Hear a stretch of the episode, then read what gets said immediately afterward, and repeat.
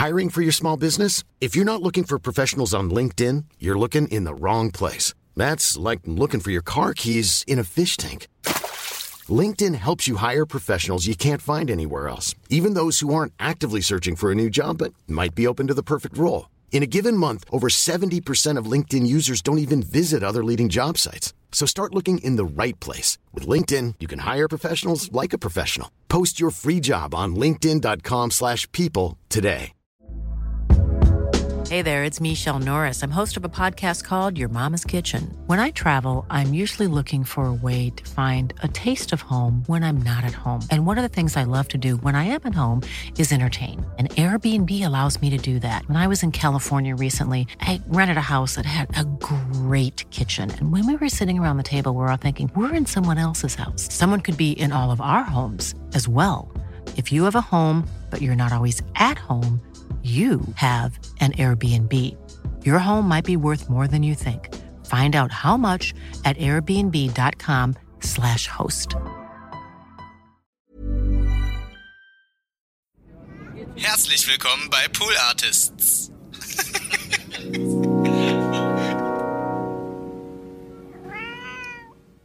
Das ist eigentlich im, im Rückblick schon cool. Mega krass. Es war da auch schon cool, aber es war halt immer das Casting und ich war gerade dabei, berühmt zu werden. Deswegen ja, war ich so, bitch, shut the fuck up. Ja, out of the way. I'm getting famous. I'm getting paid, motherfucker. Ain't got time for your shit. Ich war auf einem vollkommen anderen Film. Ich war so, lass mal später Menschen retten. Ich will, Ja, ja. Erst, ich will erst Billie Jean machen und dann können wir gerne Heal the World machen. Kiedy czokolada prawo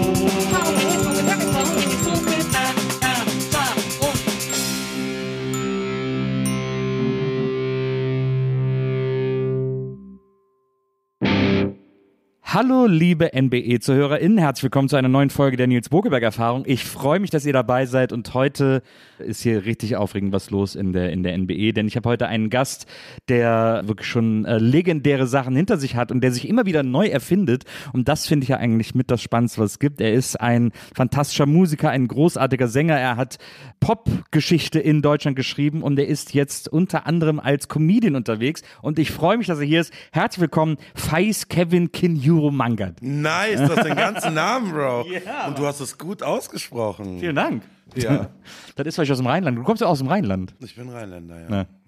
Du bist, äh, du bist in Köln geboren, aber in Bonn, nee, hinter Bonn, äh, Bad Bad Honnef die Ecke aufgewachsen. Genau, ich bin in Köln geboren und dann ist meine Mutter äh, äh, schwanger durch die Innenstadt gelaufen und hat gesehen, was die Jugendlichen da so in der Stadt machen. War so, auf gar keinen Fall. mein Sohn wird ein Dorfi und das hat sie dann auch geschafft. Was, äh, ich komme ja aus Wesseling, ich bin in Wesseling aufgewachsen. Geil. Ja, Schön, da hat deswegen. gerade ein Kumpel von mir ein Haus gekauft. Ja, alles klar. Ja, vielleicht das alte, Kleine vielleicht Welt. mein Geburtshaus. das Haus, weiß, in dem ich wer weiß. aufgewachsen bin. Legendary Building. Ja. nee, äh, deswegen äh, kenne ich die Ecke auch so gut. Ich bin auch in Godesberg zur Schule gegangen. Ach ja, st- stimmt. Ans Hebo. Nice. Ja, in Godesberg habe ich mir dann so, als ich so 15, 16 war, bin ich dann nach Bad, Bad Godesberg gezogen. Das ist dann so ein bisschen, da hat man so ein bisschen abgehangen früher, ne? Voll. Einfach nice. Schöne Freiplätze hatten wir. Ja. Wir hatten schöne Basketballplätze überall. Ist auch geil zum Rein. Ich war auch mal, äh, da muss ich so, na, wie alt war ich da? Da war ich, glaube ich, so 15. Da war mal so eine kurze Zeit, gab's so, war so Streetball total in. So, ein, klar. so ein äh, Basketball mit Dreierteams, glaube ich. Genau. Ähm, und da war in Bonn so ein großes Tournament, weiß ich noch. Da sind wir dann hingefahren. Ich war schon immer super unsportlich, aber wir fanden es einfach witzig, dass man sich selber so Teamnamen geben kann. Haben wir mitgespielt und natürlich, äh, sofort, Ja, weißt du sofort euren rausgeflogen. Teamnamen noch? Nee, das weiß ich nicht mehr. Aber es war irgendein Scheiß, wird es gewesen sein. Aber äh, da weiß ich noch, dass ich da in Bonn, ich glaube, es war ein ähm, Telekom, wahrscheinlich war es Telekom Streetball Cup oder irgendwie sowas. Genau, ja, natürlich. Ja, klar. Also in Bonn äh, war das Telekom. In Godesberg war einmal, glaube ich, irgendeine, irgendeine Sneakermarke, Reebok oder irgendjemand. Und in Köln war immer das Adidas-Ding. Das war immer relativ groß. Das war richtig heftig. Ja. Aber es ist so, wenn man so Dorfjugend ist, beziehungsweise Kleinstadtjugend, dann ist ja, versucht man überall äh, Entertainment, also wir, wir sind auch ungefähr gleich alt, ich glaube, du bist ein bisschen jünger als ich, aber 80er Jahrgang, was bist du für ich, eine? äh, 76, also ist Ja. so ungefähr, haut so, haut so hin. Gleich. Das ist so eine Zeit, wo man, wenn man so Jugendlicher ist, irgendwie so alles an Unterhaltungsoptionen mitgenommen hat, was sich einem geboten hat. Also selbst wenn es, wir sind damals auch zu rein in Flammen gegangen, da sind so Elvis-Imitatoren aufgetreten, aber man ist halt hingegangen, weil irgendwas egal, los laut, war. schön, Es war halt was ja. los, ja, ja. Ja, klar. Das, das, ist schon, das ist schon krass, wie, wie man, wie, was man heute als Jugendlicher für viel mehr äh, Entertainment-Optionen hat, als wir das damals hatten. Ja, ja, voll. Die sagen Nein zu sowas. So, komm, wir gehen, Ja. da ist ein Fest, ein Straßenfest, komm mit. Und dann sagt so ein Teenager, sagt so, nein. Na, Und du bist so, hä? was, das ist eine Option? Das ist doch, also die hätten die ganze Zeit Nein sagen können. was, du, was machst du denn stattdessen? Ja, stimmt. das ist schon krass. Schon krass. ähm, was, wie, äh, äh, also ich habe äh, gelesen, dass du äh, schon als Kind irgendwie so gesungen hast, du auf Hochzeiten und so, dann immer irgendwie so eingespannt wurdest. Ach so, nee, das ist, ich glaube, das ist eine kleine, das ist eine kleine Vermischung von Fakten. Ja. Also meine Schwester war auf einer Hochzeit. Okay. Und auf der Hochzeit hat sie gesehen, wie so ein paar Jungs, ähm, und zwar einen sehr, äh, einen äh, Soul- und R&B-Klasse, äh, Entschuldigung, ich muss ins Mikro, ich muss das, ich muss das Mikro umplatzen. Nimm es ja, klapp's Komm um, nimm's nicht mit, so. mach damit, was Also ich mache jetzt so, Ja. ja? Ja. Wie findest du das? Ist das in Ordnung? Jona Nervig? findet's gut, unser Producer findet's gut. Ja? Ah, so ist besser. ich habe das nicht verstanden mit dem Mikro zur Seite. Äh, ich möchte, äh, genau. Also, meine Schwester war auf einer Hochzeit und hat, es gab mal einen Song von einer Band, die hieß Shy und die haben den Song If I Ever Fall in Love Again Ja. gemacht. Das war so ein, das ist dieses A Cappella, wo die mit so uh, da du du Ja. du du anfangen. Ja. Und das hat sie gesehen, wie die das gesungen hat. Und dann ist meine Schwester von der Hochzeit mit meiner Mutter gekommen. Ich war, ich bin bei Bekannten geblieben und meinte so, im Vorbeigehen, meinte sie so, ey, das war voll krass. Die Freunde von dem, äh, von dem Bräutigam haben ihn so ein A Cappella gesungen. Feist, ganz im Ernst, also ich kann gar nicht verstehen, warum ihr Männer nicht einfach singen könnt. Und dann ich, immer so, ja, ich kann es ja mal probieren. Wie, wie alt warst du? Da war ich so 12, 13. Und dann habe ich halt eben immer heimlich zu Hause, weil ich bin, wenn ich von der Schule gekommen bin, war ich noch zwei Stunden alleine. Ja. Jeden Tag. Schlüsselkind. Schlüssel. Cora E, ja. Genau. Und dann bin ich, äh, da habe ich dann einfach angefangen zu singen. Eben unter anderem. So für dich, oder? Für Also mich, so, genau. ja. Und die einzige, also ich war so dumm, dass ich gedacht habe, ich bin ja alleine zu Hause und keiner kriegt's mit. Ja. Totaler Bullshit. Meine Nachbarin hat es natürlich jeden Tag. Und sie war dann auch so noch mal halb, ja, aber die so, nee, komm, wird besser. Was, was hast du da so gesungen? Was, womit hast du geübt? Äh, Ich habe eben von der Band Shy, mit der Band Shy geübt, dann äh, auch vollkommen geistesgestört Boys to Men, die Klar. kennen wir auch noch. Ja, dann liegt der danach. Und dann, und dann gab es noch so eine Band, ich, ich glaube, die, die wollten auch so Boys to Men mäßig sein. Äh, daraus ist später Casey und Jojo entstanden, aber die hießen Jodeci. Ah ja, stimmt. Ich erinnere mich, Bumsmucke. ja, ich erinnere mich. Also einfach reine Bumsmucke quasi. Ja, ja. Habe ich da halt die ganze Zeit gehockt und so, uh, uh, uh, uh. Und das habe ich dann wirklich super lange gemacht, bis ich fünf, um 15 mich das erste Mal, glaube ich, aufgetreten. Ah, ja. Ist ja auch lustig, dass so ein Zwölfjähriger dann da so diese, diese äh, Making-out-Songs äh, singt. Vollkommen. Und, die ganze Zeit so. nur davon gesungen, was ich mir vorstelle, was ich mit ihr mache. Ich meine, sind wir nicht total stolz auf mich, dass ich kein Sexoffender geworden bin? Das ist doch total gut. Also war richtig Ich knirsch. War richtig knirsch. Das war knapp. Ich habe nur einfach nicht an die Texte geglaubt. Das ist so das Problem. Du hast ja, ich finde das interessant, weil du hast mal irgendwo erzählt, dass du so äh, mit zehn war so dein einziges äh, Interesse äh, Basketball. Ja. Äh, deswegen habe ich dir auch Scotty Pippen hingestellt. Ja, hab's äh, direkt gesehen. Hier als, als Idolbild, der ja quasi so der, äh, ähm, ohne den wäre Michael Jordan äh, nichts geworden. The most underrated basketball legend ever. Ja, es war früher immer so in den 90ern, also das ist ja hier äh, 90 bei den Bulls, äh, das, äh, Scotty Pippen cool zu finden war so, war quasi Indie, war Dann quasi so ein bisschen underground. aber, ne, das, aber das, ich sag auch, wenn du ein bisschen was von der Materie verstanden hast, war dir klar, wer, ne, das ist immer der eine Pass davor, oder Naja. die Situation, weil Michael war schon einfach auch gut, aber seine Naja. Jungs haben ihn halt auch Baba in Szene gesetzt. das darf man auch nicht vergessen. Das ist dann eigentlich auch kein Teamsport mehr gewesen, Das stimmt. ne? Aber das, aber, aber das war so, so, also so, als du, äh, als du jung warst, als du Jugendlicher warst und irgendwie dich mit irgendwas beschäftigen musstest, war das so dein, dein großes Thema. Basketball, war so, Sport generell, dann musste ich halt quasi, weil Basketball zu einseitig und es halt ist ja auch super die Belastung für den Körper, musste ich dann noch Ausgleichssport machen. Wirklich? Also, ja, dann bin ich zum Orthopäden und ich so, ey, ich habe ständig Knieschmerzen. Also, ja. Du musst halt auch mal was anderes machen. Also der hat halt quasi Feuer mit Feuer bekämpft. was hast du dann jetzt ausgesucht? Dann musste ich so Boxen. Leichtathletik so, ja. machen. Ja, Boxen hätte ich richtig gerne gemacht, glaube ich, damals schon. Habe ich dann später irgendwann mal Ja. eine Zeit lang. Also du hast, du warst so, du hast zu viel Basketball gespielt und musstest deswegen Leichtathletik. Ja. Ein Albtraum. Also, für, also wenn ich, ich bin froh, wenn ich überhaupt Sport mache, wenn mir jemand sagt, ja leider äh, Also- machst du so viel Sport, dass du jetzt noch einen anderen Sport machen musst, dann würde ich einfach nichts mehr Ja, machen. genau. Ja, also, Und Leichtathletik ist halt, wenn du so ein cooler Basketballer sein möchtest, Ja. das ist einfach ganz schlimm mit den engen Hosen und so. das ist das ja auch. äh, Basketball hat ja auch, lebt ja auch von seiner Credibility. Darum geht's ja Swag, eigentlich Basketball hat ja. Swag, ganz, ja. ganz viel. Ja. Was, was ist, gab es irgendeine besondere Disziplin in Leichtathletik? Du hast einfach alles gemacht. Ich war guter Sprinter und Hochsprung halt durch die Springerei vom Ja. Basketball. Aber Hochsprung Hm. habe ich, so bin ich im Schulsport immer verzweifelt, weil ich den Bewegungsablauf so weird finde. Ja. Also, dass man so anläuft, dass man rückwärts springt. Das habe ich einfach nicht Fand ich auch doof. Ja. Aber man konnte ja auch den Scherennsprung machen, Ja. bis zu einer gewissen Höhe. Aber äh, das ging mir dann leicht von der Hand. Aber dann muss man natürlich jetzt auf der anderen Seite sagen, du hast ja jetzt gerade schon selber gesagt, dass du nicht so viel Sport gemacht hast. Ja. Und weißt du, dann, dann ist, Dann es, ist es ja, auch schwer. Dann ist es ja auch schwer. Also, dann ist es einfach generell schwer. Aber Ich wollte einfach nur meiner Bewunderung Ausdruck verleihen, Dankeschön, dass, du, dass, du Dankeschön. das, äh, dass du das hingekriegt hast. Ähm, aber okay, dann ist jetzt also der junge Feist, der irgendwie äh, gerne Sport macht und anderen Sport machen muss äh, und dem seine Schwester dann sagt, ja, ey, sing doch mal, Mhm. Ja. du Otto, irgendwie. ich habe mich natürlich nicht getraut, auch von meinen Jungs, ja, ne, ja. zu sagen, ja, eben, das, singe, das meint ne? das sind ja schon Ja. zwei Welten irgendwie, die, Voll, da, die da voll. aufeinander prallten in dir. Wobei es total süß war, weil meine beiden besten Freunde, denen war das total klar dann irgendwann. Ja. Und ich dann irgendwann so, okay Jungs, ich äh, muss euch was über mich erzählen, ich singe. Und die waren so, gutes ja, Outing. ja, und die haben mich so angeguckt und waren so, klar, Ne? das ist doch total logisch, dass du singst. Das ist vollkommen logisch. Genau. Und du warst auch immer so ein bisschen Klassenclown, hast du mal erzählt. Ja, ständig. Ganz viel. Ganz schlimm. Ist das dann. Also auch, ich gehe mir dann auch manchmal selber auf den Sack. Das Ja, das ist, das, ist, äh, das, das ist das Schicksal eines Klassenclowns. Man kommt irgendwann nicht mehr raus. Ja, ja. Dann so, dann, dann, hilft mir, hilft mir. ja, gibt es so die einzelnen Tage, wo man sich selber auf die Ketten geht. Aber Voll. Ich Äh. habe zweimal geblinzelt, betont mich raus. war das dann bei dir auch so? Ich, weil ich war auch Klassenclown, riesige Ja. Überraschung. Äh, War das bei dir auch so, dass dann irgendwann die Lehrer so auf dich fixiert waren, dass du einfach nichts mehr richtig machen konntest? Also, weil dann, es spricht sich ja dann so im Kollegium rum, ja, das, das ist der Klassenclown, Ja, der das ist nervt ein das bisschen. Ist der, das ist der, ja.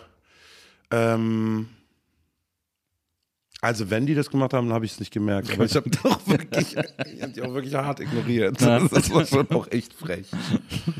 Das war nicht cool von mir, nee. Ist aber im Rheinland, ich meine, das schöne Rheinland. Ne? Ich habe auch in Beul Theater gespielt, äh, am Theater der Jugend. Oh, nice, ja. Da ist ja jede Schule bei uns da im Ja. Rheinland einmal äh, irgendwann äh, gewesen. Ja, geil. Äh, äh, da habe ich auch, da habe ich zwei Jahre, bevor ich bei Viva war, Theater gespielt. Na, auf jeden Fall, ähm, so, also jetzt haben wir schon mal äh, quasi deine erste große Leidenschaft ist Basketball. Dann kommt Ja. so das Singen dazu, dann wird das plötzlich interessant. Jetzt hast du gerade eben schon, äh, bevor ich dich unterbrochen habe, angefangen zu erzählen, dass du dann mit 15 deinen ersten Auftritt hattest. Genau, bei der Abschlussparty habe ich, Feier habe ich dann gesungen. Naja. Und alle so, äh, wusstet ihr, dass er das macht? Und meine zwei Jungs so, ja, ja. Das ist auch total klar, dass er singt. Die haben mich dann schön supportet. Fanden das auch von Anfang an gut, aber dann, Was hast du da gesungen? Weißt du das noch? das weiß ich wirklich nicht mehr. Na. Also wirklich auch sowas total, was Irgendwas, was gerade in war. Ja. so, ich kann das Lied, kann ich gerade singen. So. Also, also es hatte nichts mit dem Abschluss und wir haben hier irgendwie eine tolle Situation, weil es ging wahrscheinlich wieder drüber, was ich mit ihr machen würde, wenn ich ja, ja, mit ihr alleine im Zimmer bin.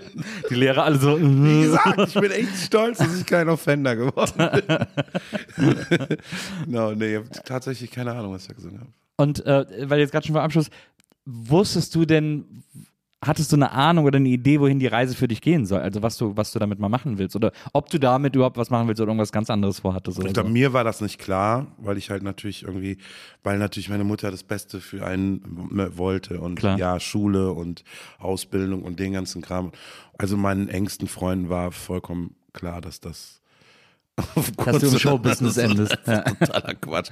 Und haben dann halt immer einfach immer schon mal angefangen und dann war ja halt einfach, ne, dann kam ja halt eben irgendwann, äh, äh, äh, äh, ja, so, wahrscheinlich schon davor. Ich, wann, wann ging Viva los? Äh, 93, dieses Jahr ist 30-jähriges Jubiläum. Krass. Und trefft ihr euch und habt dann so Anzüge an. Ja, klar. Und dann sagt ihr so, oh, Nehmen wir weißt so Baggies an Weißt du so. noch früher? Also mal gut, es gibt, es sind so verschiedene Sachen geplant. Ich weiß nicht, was davon alles stattfinden wird, aber ich, äh, ich habe mich zum 25-jährigen Jubiläum und zum 20-jährigen habe ich mich so ein bisschen rar gemacht. Das hat mich nicht interessiert und so. Und ich habe aber, so, ich habe aber auch total meinen Frieden äh, damit gemacht. Und jetzt dieses Jahr bin ich auch überall so ein bisschen dabei und mache so ein bisschen Schön. mit, weil ich es irgendwie witzig finde. Weil 30 Jahre ist schon, finde ich, eine gute Hausnummer. Schon krass. So. Ja, bin auch. Oh, Kyle, dann bist du, dann bist du derjenige, der auf den anderen Klassentreffen nicht war und dann kommt Mhm. Ja. und dann so voll die Party sprengt mit so ehrlichen Sachen, weißt Na du? klar, und dann so du ultra flext immer und schon so. ein Huren und du. Geil! Der will ich sein auf meinem Klassentreffen. Äh, Dafür ist es nie zu spät. ähm, aber, äh, aber hast du denn deine Ausbildung auch angefangen? Ja, ganz schlimm. Als Verkäufer. ähm, ich jetzt neulich, ich weiß nicht, mit einem Kollegen darüber geredet. Weil der irgendwann so einfach so, hast du jemals irgendwann mal irgendwie überhaupt was Gescheites mal angefangen? Also ich bin erstmal auf die höhere Handelsschule gegangen. Das war einfach so zwei Jahre Zeit. Da macht man dann so Fachabi oder? Pseudo-Fachabi. Und das war einfach ein Platzhalter. Mhm. Und weil ich nicht wusste, was ich machen sollte. Und dann hätte ich hätte auch direkt nach der 10. in die Ausbildung oder bin ich dann in, in ein Sportfachgeschäft gegangen. Der Sportpartner in Bonn, den müsstest du dann aber eigentlich auch noch Ist das kennen. Das ich- große. ja, Es gab. Intersport und Sportpartner. Die waren direkt da hinten auf der Wenzelgasse. Ah ja. Mhm. Da waren so zwei Ja, ich Sportgeschäfte. mich. aber wie gesagt, mit dir kann ich ja mit Sport nichts. Nee, bist dann in die Skater-Shops Ich, gegangen. ich, wollte, ich wollte auch damals unbedingt eine äh, Mütze haben von den Seattle Supersonics, Mhm. weil ich ja äh, Grunge-Fan war und Seattle war ja die Hauptstadt des Grunge. Absolut. Deswegen fand ich das cool, dann da äh, Fan der Seattle Supersonics. Ich hatte keine Ahnung, ich habe mir gesagt, ja, das ist für mich das beste Kemp, Team. krasser Spieler gewesen. Krasser, krasser Typ gewesen. Aber dann, ja, also ich meine, Bonn ist auch, Bonn in den 90ern, Bonner Loch und so, ne, geile Ecke. das ist äh, dann da, also ich erinnere mich gerne daran zurück, weil da gab es ein paar, ich bin auch oft in Bonn shoppen gegangen, meine Schwester hat dann auch in Bonn gelebt und so und äh, deswegen war ich dann viel da, eben auch, weil ich da Theater gespielt habe und dann äh, immer, wenn man aus der 16 von Wesseling aus äh, ausgestiegen ist, dann äh, äh, war man, wie gesagt, im Bonner Loch, das war da so, äh, wo die U-Bahn war und so. Und dann kam man da raus, da war dann direkt der McDonalds auf der Ecke. Genau. Da habe ich meinen Kindergeburtstag gefeiert mit zwölf oder so. Super! Oh, guck mal, wie ich dich beneide. Ja. Und dann kam, daneben war ganz im- früher noch ein LP, so ein Plattenladen. Ja. Mhm. Der war dann später hinten, äh, auf der, äh, hinten hinter dem, äh, an dem McDonalds da an der, Ja. an der Hauptstraße. Und äh, da habe ich auch ganz viele Platten gekauft. Geil. Da habe ich sehr viel Geld gelassen. Deswegen, also Bonn, ich habe immer, ich hab immer eine sehr enge Connection zu Bonn gehabt. Als Wesslinger man, konnte man sich ja immer aussuchen, Köln oder Bonn. Ja, absolut. Und Bonn war immer so ein bisschen, hatte auch alles, war ja auch, war ja auch Hauptstadt zu der Zeit noch und so, hatte irgendwie alle Läden und so, aber war immer so ein bisschen entspannter als Köln. Ja, absolut. Absolut. Absolut. Bist du noch manchmal da? Ja, ich bin, äh, ich habe ähm, so, äh, auch noch ein paar Freunde da aus der Ecke. Ich finde ein bisschen, ich finde, ich, also ich habe ich hab eine Kritik an Bonn. Ja. Ich glaube, das ist, muss, ich glaube, das muss ein bisschen zusammenhängen mit dem Trauma, dass wir waren mal Hauptstadt und jetzt sind wir es nicht mehr. Ja. Und es gibt nur noch so, es gibt noch zu viele, die dem hinterher weinen. Die sind so hängen geblieben. Die sind so drauf hängen geblieben. Es gab mal so eine äh, Pro-7-Serie, The Dome. Das war so eine Glaskuppel. Ja. Und da konntest du nicht rein und raus. Und das ist irgendwie, ist auch irgendwie die Zeit anders gelaufen und langsamer. Und so empfinde ich Bonn, weil ich tatsächlich habe mich mit einem, Kump mit einem Kumpel getroffen, den ich wirklich lange nicht gesehen habe. Also wirklich krass lange. Ja. Wir waren super intensiv zusammen und dann hat sich das so in Rekordzeit auseinandergegangen und dann haben wir uns so lange nicht gesehen, wirklich lass es mal 15 Jahre gewesen sein. Ja. So. Und dann treffen wir uns lustigerweise auch noch genau in dem Lokal, in dem wir uns sonst immer getroffen haben, sitzen auch noch an genau dem gleichen Tisch. Und er fängt einfach an, in der gleichen Reihenfolge alles nochmal zu erzählen, was wir da sonst auch immer erzählt haben. Ja. Und ich dachte schon so, okay, jetzt versteckte Kamera. Gleich, gleich sagt er so, Psych, okay, ganz im Ernst, erzähl mal was Neues. Aber der hat wirklich, der hat, der hat sich nicht, der hat sich keinen Zentimeter weiterentwickelt. Das ist aber auch so, wenn Leute irgendwie in, glaube ich, oft, wenn Leute in den Orten hängen bleiben, aus denen sie kommen. Das hat wahrscheinlich nicht mal was mit Bonn oder mit Hauptstadt zu tun, sondern ich glaube grundsätzlich, wenn Menschen immer an dem gleichen Ort bleiben, ihr Leben lang, dann passiert einfach auch ab einem gewissen Punkt X nicht mehr viel bei denen. Dann ist passiert einfach immer nur das Gleiche. Abgefahren. Ja, finde ich auch. Das war auf jeden Fall sehr beeindruckend. Es war- so, auch so ein bisschen so eine Horrorsituation. Ja, ja, weißt ja. du? Und er so, ja, hey, morgen sehen wir uns wieder. Und dann können wir ja, weißt du noch, können wir noch von einem Freiplatz erzählen. Und ich war so, ich will hier raus, das kann doch nicht normal sein.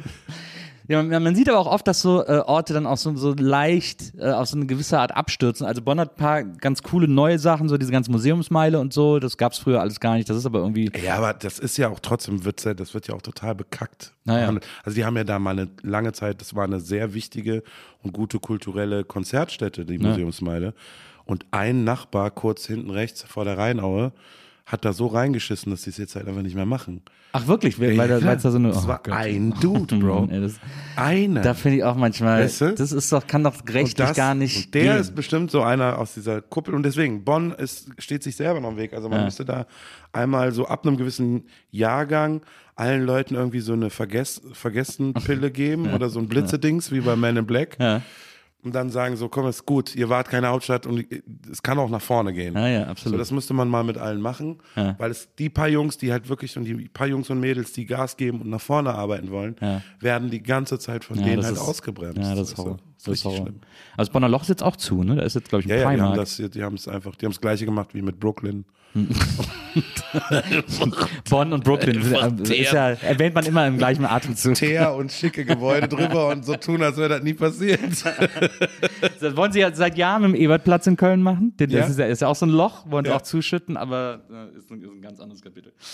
Äh, so, jetzt, äh, wir, wir driften immer wieder ab, aber das finde ich gut, aber ich versuche uns dann immer wieder auf den ich- Pfad der Geschichte zurückzuführen. du hast so einen Zettel und einen Stift. in Ich, naja, ich, ich, du machst aber keine Haken, das machst du schon nicht. Also. Nee, nee, ich mache keine. Ich, ich habe auch nichts, ich habe hier keine Chronologie auf dem Zettel, ich habe hier nur Infos. Ich muss sie jetzt irgendwie versuchen, in dieses Gespräch einzuflechten. aber jetzt, bis jetzt sind wir gut. Also bis jetzt sind wir eigentlich ganz gut vorangekommen. Ja. läuft, Also bis jetzt sind wir, ich, ich weiß auch gar nicht, so lange müssen wir jetzt auch eigentlich gar nicht mehr. Also eigentlich das Wichtigste haben wir. Bonn. Wir haben jetzt über. Bonn geredet. Wesseling ist ein bisschen zu wenig vorgekommen, finde ich aber gut. Warst du schon mal in Wesseling? Ja, ich wäre beinahe dahin gezogen. Wirklich? Hast du, also da hast du wirklich Glück gehabt, muss ich ehrlicherweise. Ah, ich- ich ich versuche ich zwar seit Jahren die Ehrenbürger-Würde äh, äh, ähm, von Wesseling zu bekommen, aber äh, jetzt irgendwie nochmal, also ich bin da super aufgewachsen, aber ich Mhm. würde da jetzt nicht mehr hinziehen, glaube ich. Es geht. Ich glaube, da, also da, wo der Kollege von mir äh, das Haus geholt hat, das ist wirklich süß. Welcher das Stadt, weißt du, welcher Stadtteil das ist? Nein. Äh, Außer es ist Kälte nicht. Ich komme aus Kälte nicht. Wenn du aus, aus Richtung Köln, ah, ist egal. Auf jeden Fall. Richtung, ist äh, Richtung Köln ist dann. ist nicht weit, dann ist nicht weit von der Berzdorf. Autobahn weg. Berzdorf könnte das sein. Also so Richtung Brühl. Das ist einfach schön. ich merke, ich, ich komme hier nicht weiter bei dir, was Wesseling das ist so eine, das ist so eine, so eine, so, das sieht aus wie so eine holländische Ferienhaussiedlung. So Ja, ganz ja. so Haus an Haus ja, an ja, Haus das an gibt Haus. das gibt's wirklich viel in Und er war so, ah, ich habe mir ein Haus gekauft, dann bin ich auch in die Straße rein, dann habe ich es gesehen, wie die Häuser so aneinander Ja. sind und ich war direkt so. und er war so, ja, nee, ist schön. Und dann, aber das Haus ist total schön, Ja. super geile Nachbarn. Und es ist quasi eigentlich wie in einem Hochhaus wohnen, nur Na klar. das Haus ja. liegt. du wohnst nebeneinander. Und das ist dann eigentlich auch ganz geil, finde ich. Ne? Ja. Wenn du dann so Hast du außer wie ein kleines Gärtchen und Ja, so, ist ja geil. Richtig schön. Das ist bestimmt da hinten am Eichholzer Acker. Äh, Da hatte ich mal, meine beste Freundin hat da gewohnt und da haben wir immer nach der Schule bei ihrem Zimmer MTV geguckt, weil es in unserer Siedlung noch kein Kabelfernsehen gab. Mm. Und dann, aber sie hatte Kabelfernsehen bei sich im Zimmer sogar und dann haben wir da immer äh, Alter, die war ja MTV geguckt. Zentrum der Macht dann, ne? Allerdings. Ja, Kabel- allerdings. Also für mich, fast alle bei mir aus der Klasse hatten bei sich Kabelfernsehen und in unserer Siedlung gab es das noch nicht. Ah, Deswegen, äh, aber da hatte ich, da hatte ich großes Glück. Ähm, so, du hattest auch großes Glück. Äh, du hast mit 15 gesungen, dann hast du die angefangen, die Ausbildung zu machen. Deswegen sind wir gerade drauf gekommen. Äh, Bonn äh, Ja. im Sport, äh, im Sportgeschäft. Ähm, Jetzt sagst du, dass deine Freunde, dein Umfeld und so, denen war das schon ein bisschen klar, dass das jetzt nicht Total. die große äh, Zukunft von Feis ist, äh, da irgendwie den Leuten Trainingshosen zu verkaufen. Aber wie war es denn für dich? Hast du auch gedacht, dass du noch zu höheren Berufen bist oder hast du gedacht, oh, ich mache das jetzt erstmal, ist doch völlig okay? Ich glaube, da muss man, da muss man dazu sagen, ich glaube, ich habe so eine voll, ich habe eigentlich eine relativ coole Vita, aber ich bin schon auch ein echt, echt ein Kleingeist. Ne? Also ich kann maximal eine Sache gleichzeitig. Und das war's. Und als ich im Sportgeschäft war, war ich halt Sportfachverkäufer, weißt du? Ja, aber ich, ich finde das äh, auch nicht sehr kleingeistig. Ist doch eigentlich ganz nice, wenn man sich immer auf eine Sache konzentriert. Und ähm, dann kam, da kam dann das Auflegen dazu. Also Ah, ja. Ich habe halt dann angefangen aufzulegen und bin in so eine DJ-Crew gekommen, während ich äh, da Sport gemacht habe. Und das war dann auch meine erste Berührung mit Musik. Ja. Also mit Musik mehr als Musik singen, als zu Beruf Hause sozusagen, singen und ja. alles Mögliche. Genau. Ja. Und dann ist mir auch klar geworden, dass man da ein bisschen Geld mit verdienen kann. Und ich war halt einfach äh, das einzige Einhorn äh, unter äh, Haifischen, weil ich halt als DJ relativ gut mitsingen konnte. Ja. Und hast, dann hast du auch live quasi immer gesungen, ne? Also rumgescratcht und dann so, oh yeah, baby, I will take you home. Ne? Das war, wie gesagt, thematisch. Na klar, da das immer, da bist du dir treu geblieben.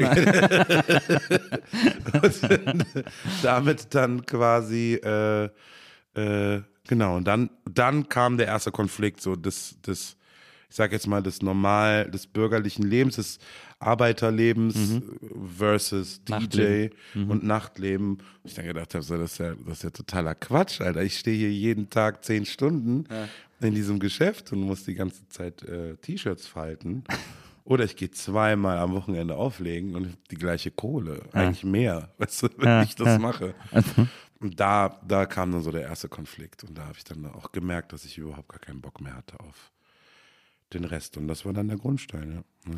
Wo, wo habt ihr denn da so aufgelegt? Nur in Bonn oder? Nee, in Bonn gar nicht, weil in Bonn war, in Bonn war Different Turf.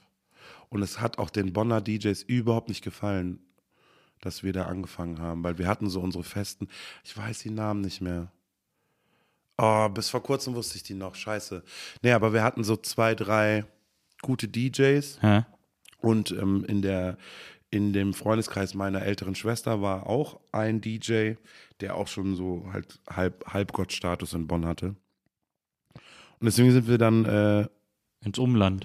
das ist auch, das ist, glaube ich, auch das erste Mal, wo ich gemerkt habe, äh, vielleicht nicht immer zwangsläufig da essen, wo du scheißt. Weil ich bin dann in den Ruhrpott gegangen. Ja. Ruhrpott war auch schlau, weil also im Ruhrpott ist, ist es ja einfach immer so, dass du in Essen eine Veranstaltung machen kannst und einfach alle aus dem Pott kommen. Also die Na ja, empfinden klar. das als Alles oh, so dicht besiedelt. Ja. Die sind so nah beieinander und das macht denen halt keinen Stress, irgendwie 20, 30 Minuten zu fahren. Was ja Mhm. der Bonner, also der Bonner, den Godesberger, komm, wir fahren nach Bonn, die City ist ja so. Im Wir haben doch auch McDonalds. Ich muss erst meine Orders in, in, in Line kriegen, ich muss mein Testament umschreiben und dann gucken wir mal, ob ich irgendwie äh, äh, noch die drei Tau Brieftauben losschicke und dann, äh, dann spanne ich unseren Esel vor die Kutsche. Also das ist ja Wahnsinn, das ist ja, Naja. als ob das nicht möglich wäre. Und das ist im Ruhrpott halt anders und das hat halt auch richtig äh, gut funktioniert. Und ähm, Aber Sound war dann schon so R&B, Hip-Hop. R&B Hip-Hop, aber ich habe da schon krass mit Elektro geliebt, orgelt. Also Mhm. ich habe die immer sehr beneidet, die Elektro-Leute, weil es einfach so viel geiler ist. Aber gab es weniger zu singen. Viel mehr zu singen. Bei weil- Elektro? Ja, natürlich. Das ist eine Bassline und kannst die ganze Zeit. Oh, Ja, wirklich, da kannst when improvisieren, When ne? I take you in my place in my home. das ist doch super easy. Das total Sinn. And when you're at my place, I will unzip your ties. ja, da hast du viel mehr, viel mehr Platz. Naja, hast du viel mehr Platz eigentlich. Na, also dann, du musst dich dann halt nicht mit Ascher und den ganzen anderen Hannebampels messen, sondern du bist halt die einzige Stimme dann. Kann auch geil sein. Aber ich hätte auch dann da tatsächlich die Fresse gehalten. Also ich war wirklich einfach mal so ein gepflegtes Uts, Uts, Uts. Ja. Finde ich einfach gut. Das hatte man ja in Köln, also zur Zeit auf jeden Fall, da gab es ja so die besten Clubs in der Region. Äh, und in Neuss natürlich das Treibhaus nicht zu vergessen. Uh, äh, aber da krass, waren, krass. da waren so die, da waren Aber die da glaub, Partys war ich, glaube ich, einfach noch zu jung für dann. Ja. Jetzt ist quasi der junge Feis für den Einzelhandel verloren. Ja, man, das habe ich verkackt. man merkt irgendwie, dass die beiden gehen nicht mehr zusammen. Äh, entdeckt das Nachtleben für sich äh, und auch äh, vor allem, äh, wie du irgendwie deinen Gesang einsetzen kannst, gewinnbringend einsetzen Ja. kannst sozusagen. War das denn dann quasi der Zeitpunkt, als du dann äh, angefangen hast, okay, komm, lass mal verkaufen, lass mal ein bisschen mehr hier so auflegen und Party machen und so. War das der Zeitpunkt, wo du dann auch zum Casting gegangen bist oder ist da noch Das muss liegt- so ungefähr, das war so dazwischen? ungefähr die Phase. Ich kann dir auch beim besten Willen nicht er erklären, wie ich Geld verdient habe, weil ich habe keins verdient. Mich Ich wundert habe es bei ehrlich meiner gesagt auch, Schwester gelebt. Ich habe bei meiner Schwester dann irgendwann gelebt. mich wundert's auch, dass du gesagt hast, dass du bei zwei Gigs mehr verdienst als in der Ausbildung. Naja, doch, wenn du in der Ausbildung kriegst du Dieses 600 Ausbildungsgehalt Mark, ist nicht so viel, ne? 650 Ah, ja, Mark okay, ah, ja. waren das und für einen DJ-Gig am Woch Freitag kriegst du 300 Mark. Aber wenn du ein DJ-Team von drei Leuten bist oder so, dann musst du es ja auch, musst du auch teilen, oder nicht? Diesbezüglich war ich ja schlau und suchte mir eben in Bottrop einen Resident Club. Ah, da merkt man wieder den Einzelhandelskaufmann. Da war der Also da war der wirtschaftliche Feis. Nein, überhaupt nicht. Ich wollte einfach nur weit weg von da, wo meine Jungs nicht hinfahren wollten, damit ich eben das einzige Einhorn bleiben kann. die Jungs waren so, Digga, Bottrop, dein Ernst? Nein, das machen wir nicht. Ich so, okay, dann nicht. Und es hat sich auch wirklich, ich, keine Ahnung, ich weiß nicht, wie ich das gemacht habe, aber es halt jedes Wochenende irgendwie 300 Mark verdient, Ja. freitags und samstags. Ja, super. Und dann quasi, äh, ja, Das heißt, das ist schon doppelt so viel im Monat wie in der Ausbildung. ja sogar, also 650 im Monat oder 600 Euro die Woche. Achso, ne, das grad- viermal so viel verdient. Aber du gerade gesagt hast, 300 Mark am Wochenende hast du bekommen. Ja, aber Freitag und Samstag. Ach so, ah, okay. Na dann, äh, das Stimmt so gar viel. nicht, nein, du hast vollkommen recht. Wir, Boah, siehst du, rechnen wir beide gerade aneinander Ich vorbei? also- what is happening? Sehr verehrte Damen und Herren, das ist ein klassisches Beispiel von aneinander Ich glaube, jetzt kommen wir an das, auf das Geheimnis, warum Einzelhandel nichts für dich 300, war. genau, Einzelhandel war auch nicht. 300 pro Woche, genau, doppelte. Nur das Doppelte habe ich verdient. Ja. Aber Ja. trotzdem war einfach, Ist ja immer noch. stand ja in keiner. Relation. Ja, Gut, aber ich absolut. musste halt auch nach Bottrop und zurück. Das sind jetzt auch 2,50 Mark. Mhm. Und irgendwie habe ich das, also das, also Geld ist nochmal ein ganz anderes Thema. Das, Ja, das kann ja gut, du hast dann, du hast dann mit deiner, bei deiner Schwester gewohnt? Genau, und dann war so, ich muss ganz ehrlich sagen, also es gab dann nur noch die Option, jetzt halt kriminell werden oder halt irgendwie einfach aufgeben. Und dann bin ich da hingefahren. Und das war das Lustige, weil da schließt sich der Kreis zu jetzt, weil ich bin zu äh, meiner Schwester und habe gesagt, ey, da ist so ein Casting im Fernsehen. Da bin ich hingegangen. Und sie so, oh geil, für Comedy. Ich so, äh, nee, ich will da singen. Und sie so, ah.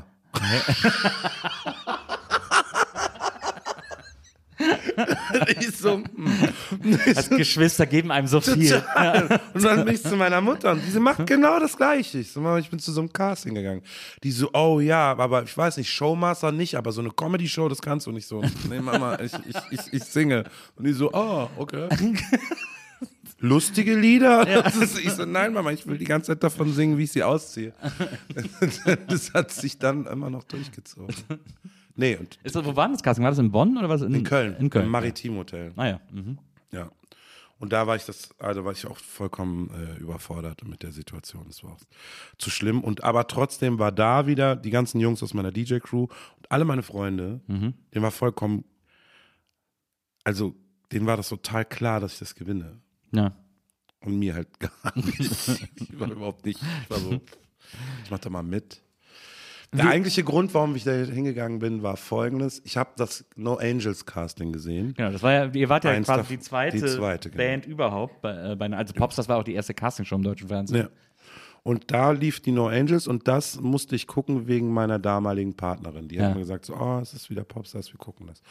Und ich habe irgendwie mit meiner großen Arroganz, das, ich weiß ja jetzt, wie das Geschäft läuft und ich bin ja voll der gute Sänger, habe ich mir das Resident in. Bottrop, ja. Ich bin Resident in Bottrop, Motherfuckers. Und ähm, habe halt da gesessen und habe mir das angeguckt und habe gemerkt, dass ich jetzt nicht, also nichts gegen die äh, gegen die Engel, aber es gab schon so zwei, drei andere Kandidaten, Ja. die durch die Show Gibt's ja eigentlich immer. viel stärker waren ja. meines Erachtens und Ja. dann rausgeflogen sind. Ja. Das habe ich überhaupt nicht verstanden. Weißt du, und ich war so, wieso schmeißen die die raus? Das, Mhm. ist, doch, das ist doch ein Singwettbewerb. Und wenn du gut singen kannst, dann hast du doch gewonnen. Und ähm,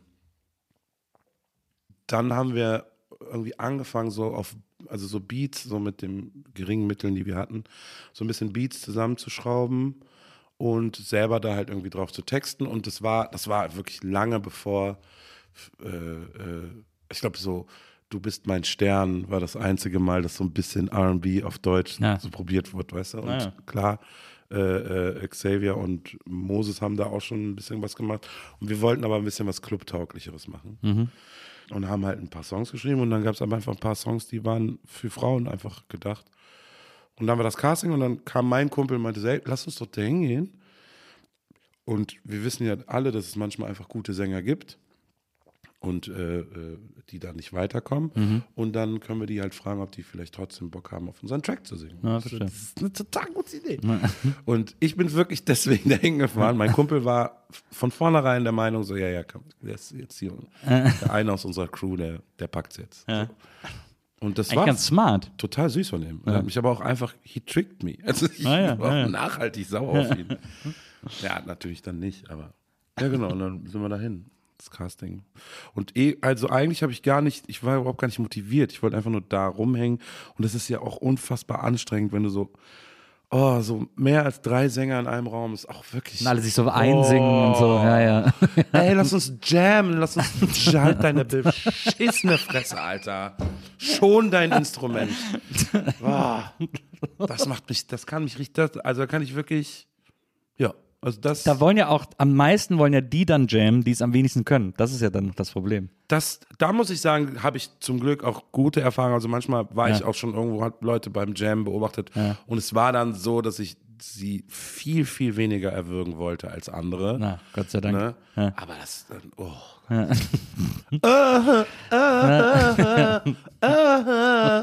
Du, bei dem einen Riff, meine Stimme, ich weiß nicht, ob die Stimmlippen da so schliert, die. Boah. Boah, ey, ey, ey. Das kann ich ja gar nicht. Ich habe keinen Stress damit. Komm, lass uns proben, lass uns eine neue Version von dem und dem Song und so. Ja. Aber es gibt ja diese Affen, die auf jeden, jeden Akkord immer jede Melodie singen wollen Ja. und dann, oh, guck mal, das passt auch. Nein, es passt nicht. Hey. Wenn es gepasst hätte, hätte er es so geschrieben. Ja. Affe, halt dein Maul jetzt. Das finde ich auch faszinierend, dass Leute, die äh, so ein bisschen Technik dann können oder die singen können, dass die dann denken, sie könnten existierende Lieder verbessern, Ja. indem sie so, indem sie so phrasieren, also äh, alles phrasieren. und, ne, man denkt so, Digga, das äh, Oasis haben das so gesungen, weil das irgendwie gepasst hat und weil das halt rotzige Dudes aus Liverpool sind. Du musst da jetzt nicht äh, Britney Spears drauf machen oder so. Ist crazy. Britney Spears in deinem Kopf eine Sängerin, die viel phrasiert? Äh, das ist eine gute Frage. Hat, nee, ich glaube, Britney hat nie, also nicht so viel wie Christina. Christina phrasiert deutlich mehr. Christina Aguilera ist, oh, das ist die Vorstufe der Hölle gewesen. Es ist, man, man muss es sagen, ich, ich, ich habe natürlich Soulmusik aufgegessen. Es macht manchmal auch ein bisschen Spaß, so ein bisschen zu übertreiben oder Ja, aber es, es, ich so finde ich finde es aber so, ich finde so, wenn man sich das so, wenn man sich so die Entwicklung anguckt über die Jahrzehnte, ne, dann ist äh, gerade dieses, dieses exzessive Phrasieren ist ja etwas, was erst sehr spät aufgekommen ist. Ich finde so, eigentlich hat Whitney ein bisschen damit angefangen. Äh, Aber Whitney hat auch, Whitney hat es halt tasty gemacht. naja, die hat's tasty gemacht, aber so dann wollten halt viele, Mariah hat ein bisschen übertrieben. genau, Mariah hat's übertrieben und von da war Und All Jessie Hell J Breaks ist aus der Loose. Hölle. Jessie J ist aus der Hölle. Die singt, das Geile ist ja, dass Jessie J, also ich habe jetzt wirklich einen sehr unmusikalischen Kollegen, der irgendwie, happens, er musste irgendwie seiner Perle irgendwas schenken. So. Ja. Und ist mit ihr auf dem Jessie J Konzert und hat natürlich die Songs zu Hause gehört, die sie Ja. gemacht hat. Und stand dann da und war so, ja, aber wann singt die denn jetzt ihre Lieder? Das nicht wiedererkannt. Die spinnt. Ja, das ist, das, und das ist aber so, das ist so schlimm geworden, dass das so, das wurde ja dann zu so einer Art Contest, Ja. weil wenn du dann ganz zurückgehst und wenn du dir Diana anhörst oder so, da ist, oder, oder meinetwegen auch Carpenters, whatever, da wird gar nichts phrasiert. Da werden die Töne so schön gehalten äh, und so schön glatt ist viel so ein bisschen, äh, ja, es ist natürlich so ein bisschen der R&B-Swag. Da muss man auch sagen, haben Boys to Men uns alle auch Ja. so ein bisschen, bisschen sehr Und später verrückt. Bone Thugs and Harmony. Die haben auch viel, viel Unheil gestiftet. Oh, scheiße. Es war nicht alles gut früher. Das war nicht alles, das, aber es musste alles sein.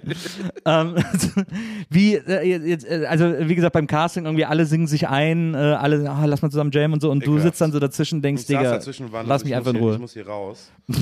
Und dann habe ich, ist mir so ein Typ begegnet. Und dann ist man das erste Mal so ein Wettbewerbsgedanke in meinem Kopf erschienen. Und zwar, der war so ein, "Ah, Leute, ich wollte nur kurz sagen, also ich kenne Detlef die Soest voll gut. Und ich habe das Ding eigentlich schon gewonnen. Oh, wow. Und ich war so, okay, krass. Und das Ding ist, ich bin ja, nochmal, ich bin ein Kleingeist von einer Kleinstadt Ja. und ich habe denen das geglaubt, weißt du?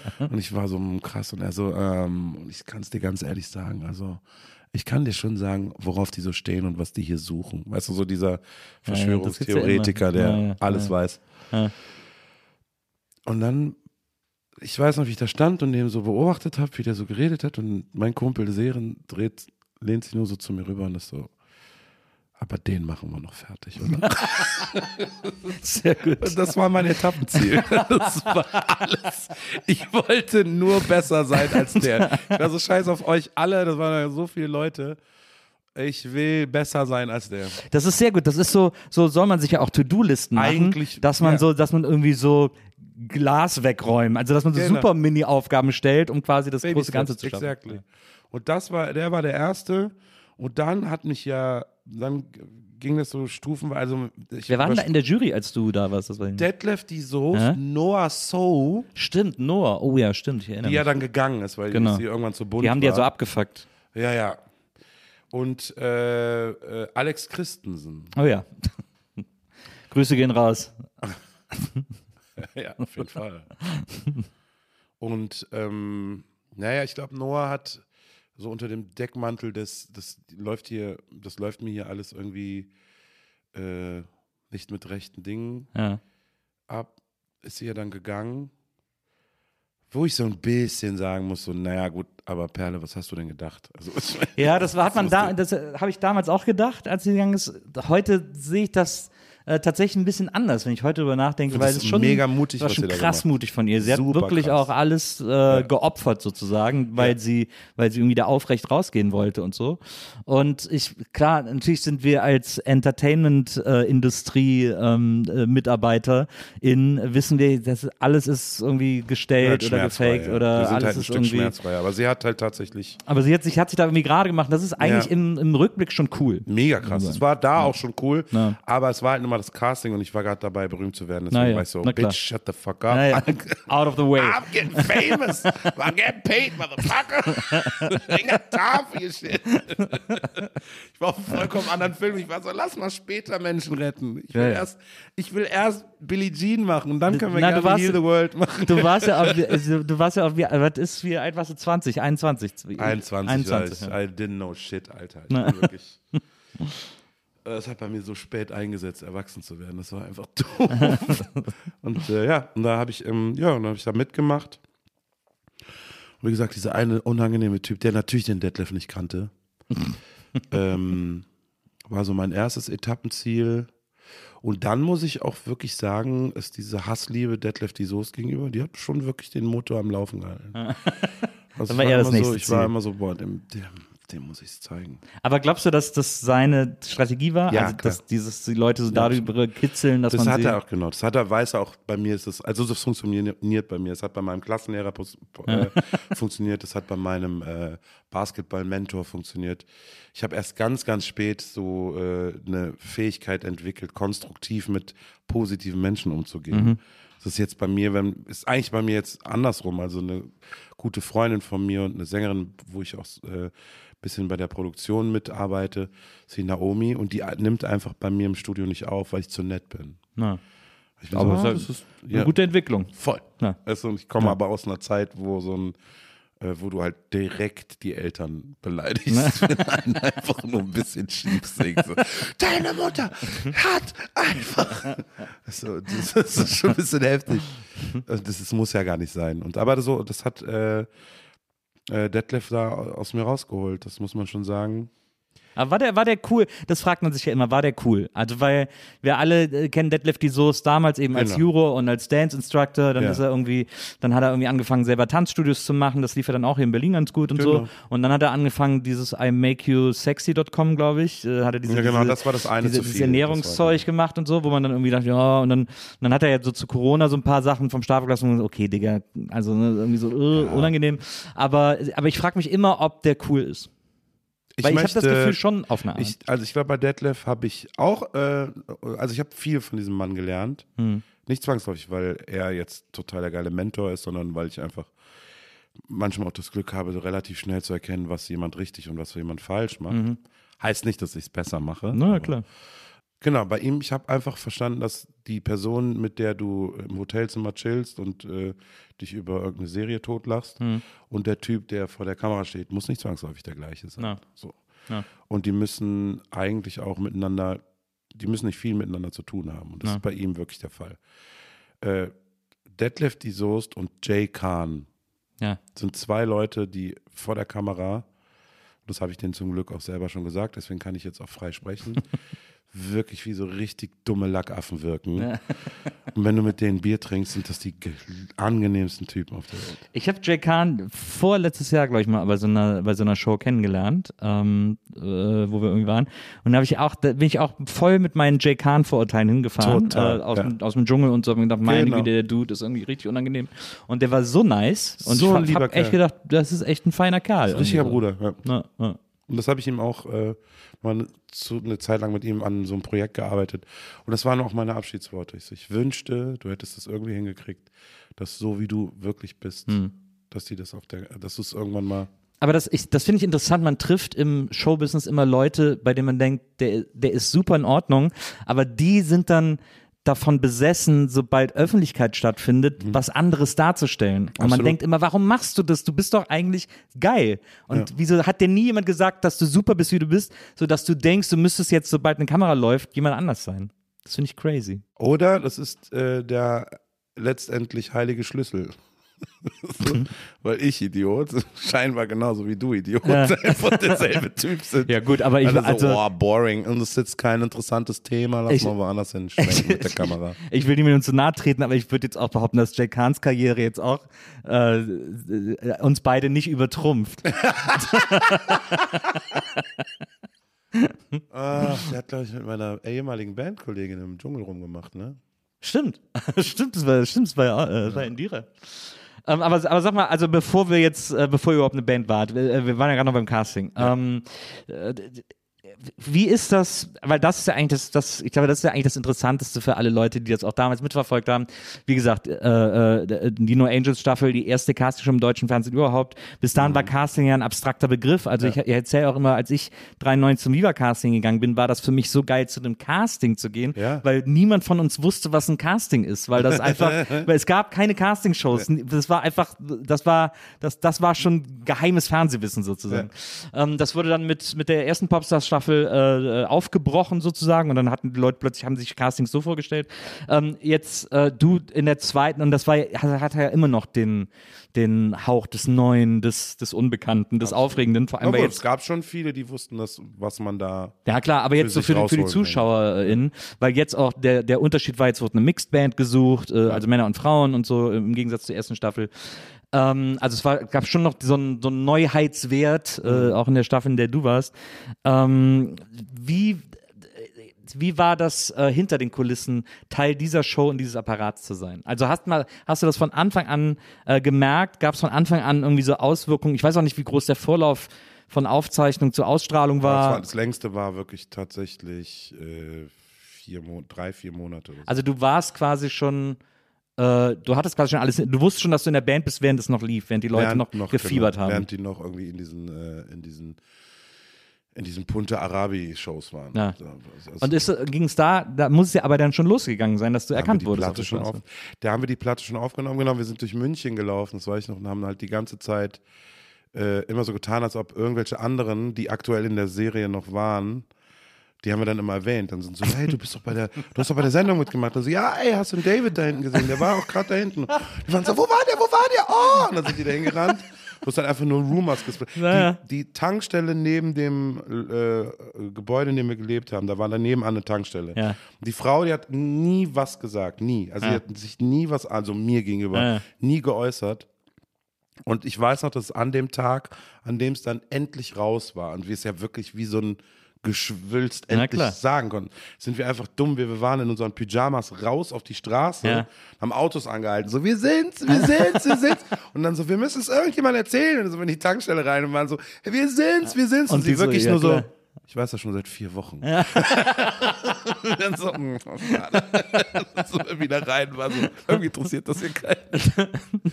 Das war schon lustig. War Aber habt ihr, habt ihr auch wirklich, in die, das war diese Popstars-Villa in München damals, ne? ein, Loft war das. das Ja. war so ein, so ein Und da habt ihr aber wirklich dann noch zusammen gewohnt eine Zeit lang. ja, ja, das war eine WG. Also da war auch nebenan direkt das Studio und äh, deswegen haben wir, also es, es wurde, es, natürlich durften wir hingehen, wo wir wollten, aber es war schon so ein bisschen, komm, lass uns versuchen, noch möglichst nicht viel hier rauskommen zu lassen. Und deswegen, wir hatten Platz, wir hatten Spaß, war eine gute Zeit, alles gut. Also.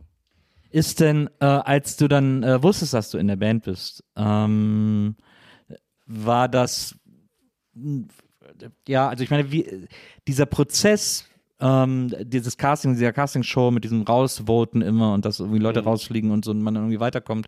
Ja, bei uns war es ja noch eine Jury, die entschieden. Also wir hatten ja kein Telefon. Ja, ja, ne, genau, Voting ja, ja, genau. Aber das ja kein, genau. zeichnet sich das früh ab, dass man es schafft? Also ist man dann am Ende quasi nicht mehr so überrascht, dass man jetzt in der Band ist, weil es sich schon so ein bisschen angebahnt hat? Oder ist das wirklich, ist dieser Moment, wo gesagt wird, du bist dabei, wirklich so ein Relief? Ich glaube, wir haben da ziemlich rumgeflennt, wenn ich mich richtig erinnere. Und ich glaube, weil wir, weil du schon halt ne, so Last Man Standing Na, mäßig waren und zum Beispiel im Shayham und damals war einer dabei, der hieß David und ich. ja. Wir wussten, das ist impossible, dass wir drei Mhm. da reinkommen. Das wird nicht passieren. Ne? Wir sind alle äh, Mixed Boys aus so ein bisschen mit Ghetto-Vibes. Und dass dann letzten Endes von uns drei in zwei reingekommen ist, damit haben wir ja auch überhaupt nicht gerechnet. Ja. Und dadurch war es auch so ein kleines bisschen, also ich glaube, ich war sehr emotional berührt, weil ich natürlich klar froh war, dass ich dass ich es jetzt geschafft habe. Mir aber auch genauso klar war, dass der David jetzt abschmiert. Weil wenn ich es nicht geschafft hätte, Ja. ich wäre safe abgeschmiert. Weißt du? Also so viel wusste ich. Und das war so ein bisschen, äh, das war so ein bisschen der Gedanke. Also das hat mir schon einfach wirklich truly leid getan. Auch wenn das dreieinhalb Wochen und vier Blowjobs später vollkommen vorbei war. Aber ich habe kurz war ich wirklich traurig. Das, und äh, das war genau da die, äh, das war so die Emotion, die da so vorher geherrscht hat. Ja. Tatsächlich so, was? Okay, ich? Wirklich ohne Scheiß. Und du hast gemerkt, dass die das nicht so richtig im Griff hatten. Die waren nämlich, ich glaube, so ab den letzten zehn gab es wirklich dann kurz die Überlegung, okay, fuck it. Dann einfach die zehn jetzt. So. Also Wirklich? Das war, ja, das war, ein, das war schon ein geiles Niveau. Und ich glaube, wenn wir noch die zwei anderen dabei gehabt hätten, gut, dann, dann wäre dann wär einfach viel zu viele Dunkelhäutige da drin gewesen. Äh, Ich meine, guck dir heute hier so BTS an, sind auch sieben, also so diese ganzen K-Pop, stehen irgendwie zehn Leute auf der Bühne und so. Ich habe zuletzt hab so ein Video die sind von so ja, einer die sind neuen, ja auch einfach in ihrer Effizienz nichts anderes gewöhnt. ich habe zuletzt so ein Video von so einer neuen K-Pop-Band gesehen, wo sich so jedes Mitglied einzeln vorgestellt hat, standen so hintereinander in einer Reihe und dann, hallo, ich bin der und der immer so vorne in die Kamera und dann so weggegangen, dann kam der nächste und ich denke, wie lang geht das Video? Weil es hat dann ging einfach so zwei Minuten lang immer neue Typen und wir am Schluss war es so eine Zwölf-Mann-Band oder so. Ja, damit haben wir dann aufgehört. Wir waren ja echt sechs. Also es gab nur noch so ein Hallo, wir sind Roses und ihr guckt gerade. Biki, biki, bumi, bum. Ich glaube, man kann ja gar nicht absehen, was das bedeutet, das zu schaffen. Also in dem Moment, wo du es geschafft man hast, kann es absehen. Also ich sag's ehrlich, wie es ist. Ross wusste, was er da tut. Indira wusste, was sie da tut. Wirklich? Ich, oder lass es uns abkürzen. Shane und ich hatten überhaupt keine Ahnung, was wir da gemacht haben. Alter. es war so, okay. What the fuck? Ja, aber du kannst ja nicht absehen, was da, dass das diesen ganzen Rattenschwanz, den kann man, also klar, wenn du jetzt aus dem, aus dem Entertainment kommst, meinetwegen. Genau, dann, dann, hättest es gewusst, aber ja, wir haben es nicht gewusst. aber das, aber du kannst ja gar nicht absehen, was da, weil du denkst dann, klar, wir machen jetzt Musik, wir treten ein bisschen auf, wir sind, geben Genau. vielleicht mal ein Interview oder So. Eine gute Zeit. Genau, aber Wenn ich frei das, hab, chill ich mit meinen Boys. naja, genau. Aber was da alles, was da alles passiert, das ist doch Oh ja. gar nicht, ist doch gar nicht absehbar. Das ist nicht absehbar. Es ist absehbar, aber nicht für einen Ja. Kleingeist, für einen Kleingeist aus, äh, aus dem Dorf. Das geht nicht. Was, äh, wie, was war so der erste Moment, wo du gedacht hast, was geht denn hier ab, Leute? Also was war so der erste Moment, wo du etwas gemacht hast oder machen musstest, was, was du völlig strange fandest oder was du nicht erwartet hättest? Das war, äh, das, war, das war der große Tag der Erkenntnis. Und zwar habe ich da gemerkt, dass ich dann doch so klaustrophob bin. Also ich, wenn, also die höchste Stufe einer klaustrophobischen, allergisch, allergischen Klaustrophobie-Reaktion ist bei mir, ich reagiere wie so eine Ziege, wenn du die erschreckst. Ich werde einfach ohnmächtig. das ist mir dann einfach klar geworden, als ich fälschlicherweise falsch abgebogen bin und gerade in, ich glaube, es war in der Ostseehalle in Kiel, in die Halle reinkomme. Der Typ mit dem Megafon da gerade steht, das Ja. war so eine Feuertür, die ging von der anderen Seite nicht mehr auf. Ja, ja. Und ich laufe halt falsch da rein und stehe mitten in den Tür schlägt Fans. hinter dir zu. Tür schlägt hinter mir zu und also uns war ich ganz, es war gar nicht so bedrohlich, weil ich, ich meine, ich bin ein stabiler Typ, ich bin groß und stark, weißt du, und die gingen mir halt alle so höchstens bis zum Nippel. Aber es waren halt einfach ein paar tausend und die kommen halt alle und wollen was und Hände im Gesicht und ich weiß nur noch, ich stand da und war so, okay, aus. Bist du wirklich umgefallen? Umgekippt, ja. Und äh, vollkommene Atemnot gehabt, alles Mögliche. Und äh, da war das erste Mal, dass ich gedacht habe, so, was passiert hier? Was zur Hölle? Was zur Hölle? Ja. Man kann sich das, glaube ich, gar nicht vorstellen, wie weird es ist, Fans zu haben. Also plötzlich Fans zu treffen und Fans zu haben und Fans äh, im Umgang mit einem selbst zu erleben, die Ja. dann auch irgendwie, die auch gar nicht reden können, wenn sie vor einem stehen und, Total. und, und Die einfach. sich ja den Arsch aufgerissen haben, die die ganze Nacht gewartet haben Ja. auf dich. Und dann stehst du endlich vor denen und dann reden sie. Ja. Aber das ist so, ich finde es so, ich finde es so, es ist, äh, es ist, weiß ich, ich finde, also wie gesagt, ich erinnere mich aus der Viva-Zeit äh, daran, ähm, wie das dann so war, als ich dann so durch die Stadt gegangen bin und mich plötzlich jeder hinterhergerufen hat. Man, ich habe auch irgendwann, habe ich auch angefangen, so, äh, so eine Ignoranz dem gegenüber zu entwickeln, also dass ich das nicht mehr aktiv wahrgenommen habe, wenn die Leute sich nicht mehr umdrehen oder so, Ja. wenn ich an denen vorbeilaufe, weil das habe ich dann immer gemerkt, wenn ich mit Bekannten oder Freunden durch die Stadt gelaufen bin, Genau. die dann zu dir sagen so, ey, hier dreht sich gerade jeder nach dir um und ich so, echt, habe ich überhaupt nicht mitbekommen. Ja, klar, das musst du ja auch irgendwann ausblenden. Naja, genau. Und das ist aber so, dass ich, das ist ein so stranges Gefühl, äh, Fans zu haben. Und auch, weil, weil man weiß ja, die, also du weißt ja, die himmeln dich an, die wollen dir nichts Böses. Aber trotzdem, wenn du denen zu nahe kommst und sie viele sind, dann ist es einfach immer gefährlich. Total. Das, das ist strange. Es ist wie alles. Es ist wie Religion. Es ist eine gute Idee, aber der Mensch und so viele Menschen machen es kaputt. Das ist genauso wie Straßenverkehr. Das ist eine super Sache. Aber die anderen, Alter. Das stimmt. Ist denn, war denn so, also klar, der Anfang muss ja, war ja wahrscheinlich ein Rausch. Das war ja wahrscheinlich, als es dann so losging und ihr irgendwie so groß Ich sag wurde. dir ganz ehrlich, ich glaube, ich weiß einfach. Das ist das Gute. Mein Gehirn ist immer, wie gesagt, wie bei einer klaustrophobischen Reaktion, macht irgendwann einfach dich. Ein Schutzmodus. Ich hab, ich hab, also so, ich merke so im Nachhinein, so Giovanni, Giovanni und Hila waren so unsere Memory, unsere Memory Cards bei der Viva der Playsee damals. Und nach den ganzen Jahren, die Shaham dann, dann doch immer ausgenüchtert war, konnte er sich auch kann er sich auch erschreckend an viel erinnern. Ja. Und ich weiß wirklich super viele Sachen nicht mehr. Das ist, geht mir auch so, das ist krass. Also weil wir auch so jung waren, sozusagen.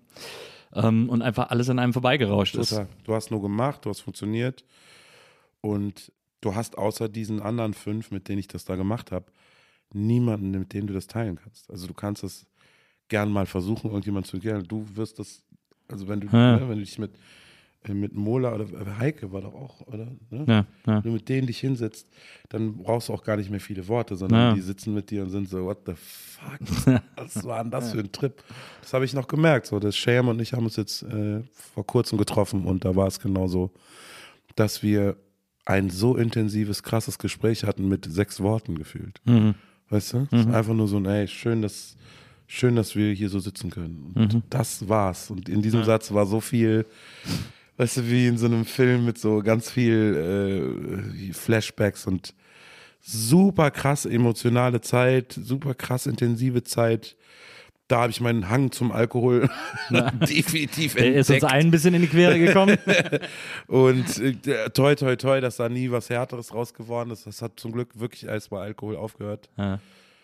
Und ähm, was schon schlimm genug ist. Ich weiß gar nicht, warum ich das Naja, jetzt gerade äh, so. Ich war so Aber es also ist immerhin legal. gekifft, Es ist immerhin legal. Wie ein Loch. Also Es- nein, es das ist immerhin legal. ist- Ja, ja. Genau. Ich kann es von einem Sixpack-Bullen machen und keiner kann mir was tun. Ist denn, äh, ist eine Frage, die ich mir zum Beispiel wahnsinnig oft stelle, weil wie gesagt, ich auch vieles vergessen habe oder ich erinnere mich an manche Sachen. Man, man lernt auch irgendwann, dass man sich an manche Sachen falsch erinnert, bei anderen Ja, sagen so, hä, das stimmt überhaupt nicht und so, und Ja. so, scheiße, okay. Ähm, falsche, falsche Erinnerung abgespeichert. Aber was eine, äh, eine Sorge, die ich immer habe, wenn ich so zurückblicke und darüber nachdenke, ich bin auch kein super nostalgischer Mensch, also ich sitze nicht jeden Tag rum und denke an die Viva-Zeit zurück oder so, aber manchmal hat man das ja so, äh, wenn man, wenn man irgendwie älter wird, so ein bisschen reminisce. Und ähm, was ich immer habe, ist, ich versuche zu überlegen, ob ich äh, zum einen oder anderen Zeitpunkt vielleicht arrogant gewesen bin und habe da wahnsinnige Angst vor, dass ich, weil oft man weiß es ja, wird einem auch arrogant vorgeworfen in Momenten, in denen man einfach irgendwie sich geschützt hat oder Voll. die nicht arrogant gemeint waren sozusagen. Aber es kann durchaus auch sein, dass man, äh, du warst ein bisschen älter als ich, aber auch nicht viel und ich habe ja mit 17 angefangen. Mhm. Das ist schon auch ein Alter, in dem man das auch alles nicht so richtig checkt. Also das, äh, äh, das ist schon alles ein bisschen viel für, für, für, für so junge Leute irgendwie. Absolut, absolut. Ist das so eine Sorge, die dich auch umtreibt, dass du, weil ich glaube nämlich, dass ich jetzt so entspannt wie ich heute bin und auch, dass ich irgendwie, äh, weil diese, diese, also ich war schon immer relativ freundlich, aber dass ich heute so die Sachen alle so gerne mache, mit so viel Herzblut mache, liegt auch daran, dass ich so eine Dankbarkeit entwickelt habe aus diesem Job heraus und auch aus der Tatsache, dass der irgendwann vorbei war und dann auch eine Zeit lang gar nichts los war und so. Ähm, glaubst du, dass äh, äh, oder hast du auch diese Sorge, dass du damals irgendwie vielleicht an der einen oder anderen Stelle irgendwie fies zu jemand gewesen bist oder, oder unfair oder arrogant oder so? machen. Ich weiß einfach zu 100 Prozent, dass ich es gemacht habe. das ist äh, genau die Situation, wenn, äh, das ist, glaube ich, mein Resümee generell aus solchen Zeiten. Das greife ich schon mal vorweg. Wenn du eben, wie, ne, wir haben ja eben die Beispiele gehabt von den Leuten, die vor der Kamera anders sind als im wahren Leben. Ich glaube, wenn du irgendwann mal glaubst, dass du diese Person bist, Mhm.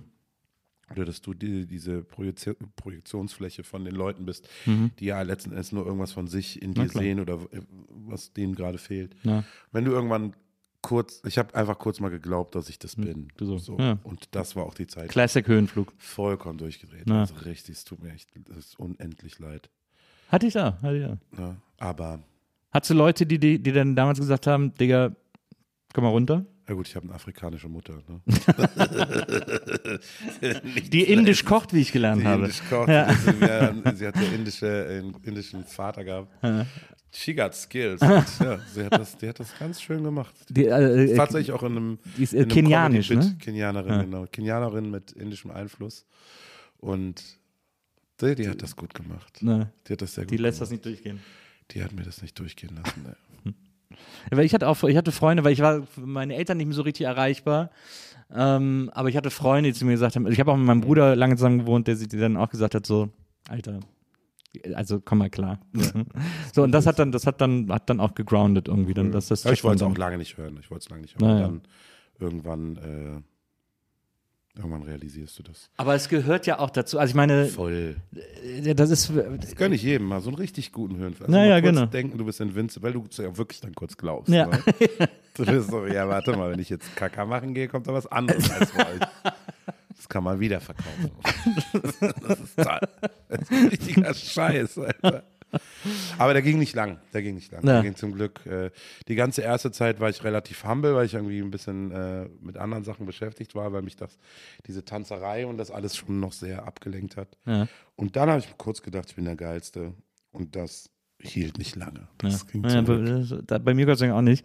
Manche kommen da so gar nicht von runter. Äh, und Ja. Da ist es ja, dann endet es dann auch meistens tragisch, aber naja, das ist, das ist gut, wenn, einem da, wenn da Leute früh genug drauf achten und einem, und einem den Kopf waschen. Äh, mit Broses, ihr habt äh, drei Alben habt ihr, glaube ich, gemacht, ne? Drei. Ja, ich, in meinem Kopf sind nur zwei gespeichert, weil das zweite Album war so ein Stück Scheiße. ich bin so sauer auf das zweite Album. Und ich sag Klassisches, ja auch, ich, klassisches zweites Album. ich sag dir ganz ehrlich, das wäre das, wär's, scheiß auf dieses zweite Album, aber wenn unser drittes Album das zweite gewesen wäre, Ja. dann würden wir hier ein ganz anderes Gespräch führen, mein Freund. Dann, du meinst, dann wärst du von meinem Höhenflug noch nicht runter. Nein, nein, nein, aber da, war, da waren wir schon grounded, da haben wir krass mit dran gearbeitet. Ja. Und äh, das war einfach super. Also ich mag unser drittes Album. Unser erstes Album, das mag ich wegen Nostalgie. Klar.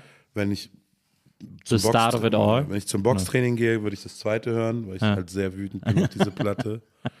Die ist nicht mal geil gemastert. Also du musst manche Songs lauter und Aber leiser machen. glaubst du, dass die zweite Platte so scheiße war, dass sie die dritte, dass sie den Erfolg der dritten verhagelt hat? Ich glaube mir, ich glaube, es ist schon klar gewesen, dass es so wie bei der ersten Platte niemals wird. Ja. Aber mit der dritten Platte haben wir, finde ich, man war bei der ersten Platte, das war eine Sache, die ich an Broses sehr gerne mochte, weil man war sich bei uns nie so ganz sicher, kann man das jetzt cool finden oder nicht, weil wir ja dann doch schon ziemlich viele äh, Hip-Hop- und Rap-Elemente drin hatten. Wir haben uns dann immer viel Mühe gegeben. Shayam hat tolle Rap-Verses geschrieben, hat aber auch so einen Hang zu diesem Ruggathon gehabt und so. Also das, wir haben das schon cool gemacht. Das Ja. waren medium gute Demos und wir haben daraus echt coole Mucke gemacht. Und ich weiß noch, dass halt eben gerade so die alten DJ-Crews und die alten DJ-Kollegen waren alle so, ja, das ist schon Popmusik, Mhm. aber das zackt nicht so hart. Weißt du? Also ihr seid nicht so richtig Ist ein ekelig. Kompliment eigentlich. Total, Ja. was voll das kom- gute Kompliment. Und man war so ein bisschen, Do You war einfach cooler Track irgendwie. Und wir haben die ganze Zeit, wir waren immer so an der Schwelle zu, okay, sind die jetzt cool? Oder sind, ist halt eine, eine, eine Casting-Band so. Ja, ne? Und ja. dann äh, gab es natürlich den Castingman-Stempel und dann haben wir aber immer wieder mal einen Song rausgehauen oder es gab einen coolen Remix und so, wo wir dann, und wir waren halt live wirklich eine Waffe. Also Ja. das, also da lasse ich auch nichts drauf kommen. Also Ja. wir haben so gut live performt. Das, Ja. ist, das hat keiner so gemacht. das Beste, Chris, aber tatsächlich, die haben uns sehr viel Mühe gegeben. Und ähm, hätten wir die zweite Platte dann gemacht, weil da waren alle hellhörig und waren so, mm, wie sind die jetzt drauf? Und dann kam die zweite Platte und dann waren sie so, ah, doch, doch Idioten. One and Wonder. Ja. Ja, ja, Doch Idioten. Die dritte Platte war einfach geil. Die war einfach richtig gut. Die hat auch richtig Spaß gemacht, die zu performen und so. Und wenn ich jetzt tatsächlich live manchmal so aus Scheiß noch alte Songs singe, klar muss ich halt I Believe singen, aber dann springe ich sofort auf die dritte Platte. Die zweite existiert in meinem Kopf nicht. Heißt das, dass ihr euch zur dritten Platte auch dann als Band so ein bisschen frei gestrampelt hat im weitesten Sinne, so, soweit das so eine Band kann? Wir haben die auch sofort angefangen, als die zweite. Also wir saßen bei der zweiten Platte an diesem großen Tisch mit allen und alle so, ah, geil, die Platte ist fertig. Und ich so, ach so, warte, stopp. Ist sie nicht. Guck mal, zwischen Titel 1 und 3 haben wir drei Dezibel Unterschied. Wollen wir das noch ausbügeln? Oder? Und so, was, du verstehst das Geschäft nicht. Ich so, ja, ich verstehe es nicht, weil das ist alles nur Scheißmucke, die einfach Kacke ist. Da- Es gibt sogar noch, es gibt da noch irgendwelche Details, da- da kann der Giovanni, glaube ich, mehr erzählen, der wusste immer, was gerade so Sache ist. Da waren so ein paar Dinge, die halt einfach auf unserem Rücken ausgetragen wurden. Und äh, wir haben dann gesagt, die haben gesagt, glaubt uns, das ist die beste Platte, so wie es ist. Und dann waren wir so, okay, alles klar.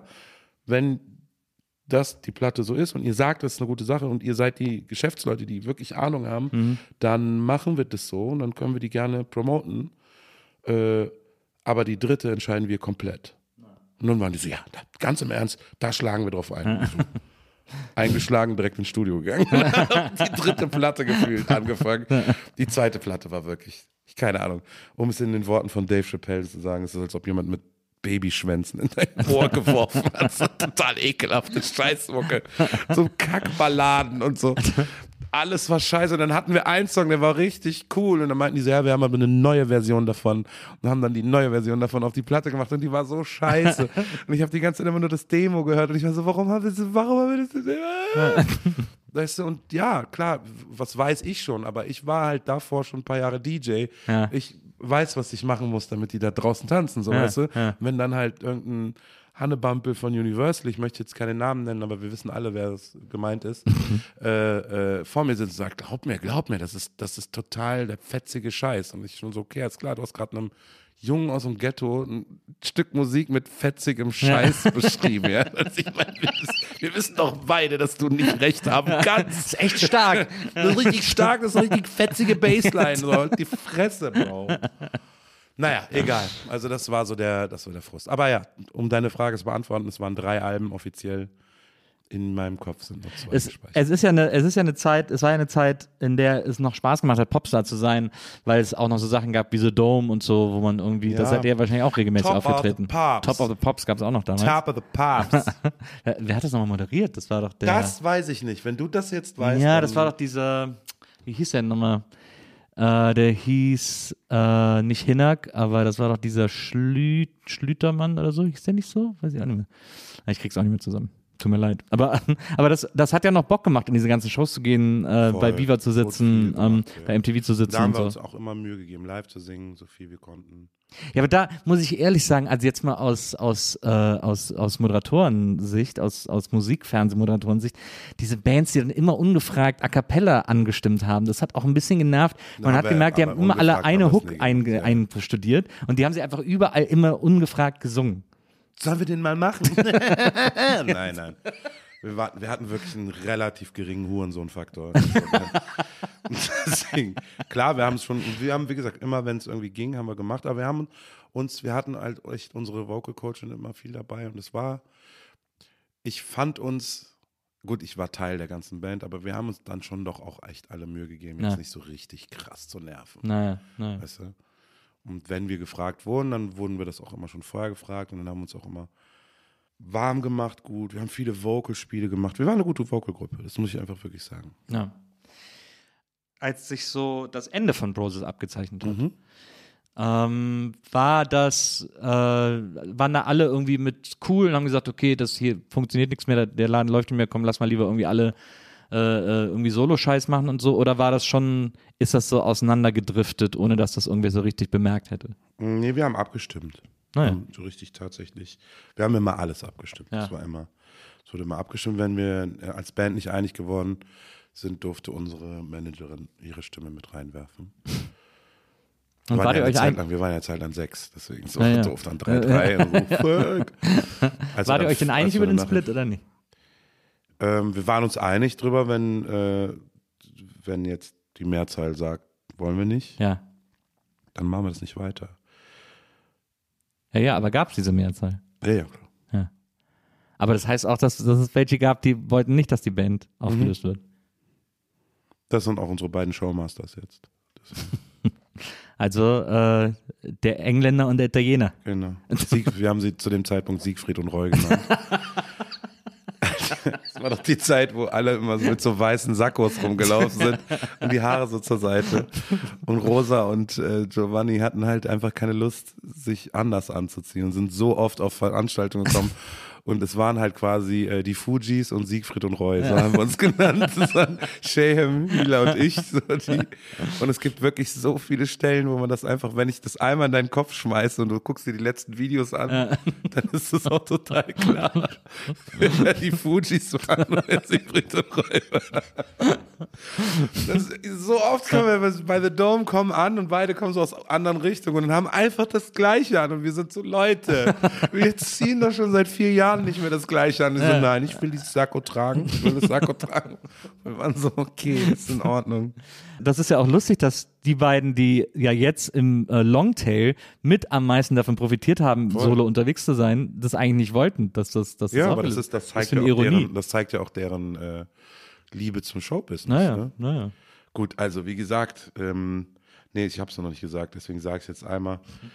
Die haben ja auch schon halt auch einen kleinen Pakt mit dem Teufel geschlossen. Ne? Also ich, ich muss ehrlich sagen, also klar, die sind jetzt erfolgreich und ist alles gut mit Giovanni und ich freue mich auch für die und toi toi toi und total klasse. Und wir haben ja alle, wir verstehen uns alle und es ist alles gut, aber Gibt es eine WhatsApp-Gruppe, in der ihr alle genau, seid? genau. Es gibt mehrere WhatsApp-Gruppen, weil manchmal reden zwei nicht miteinander. Da müssen wir Ah, eine neue verstehe. WhatsApp-Gruppe machen.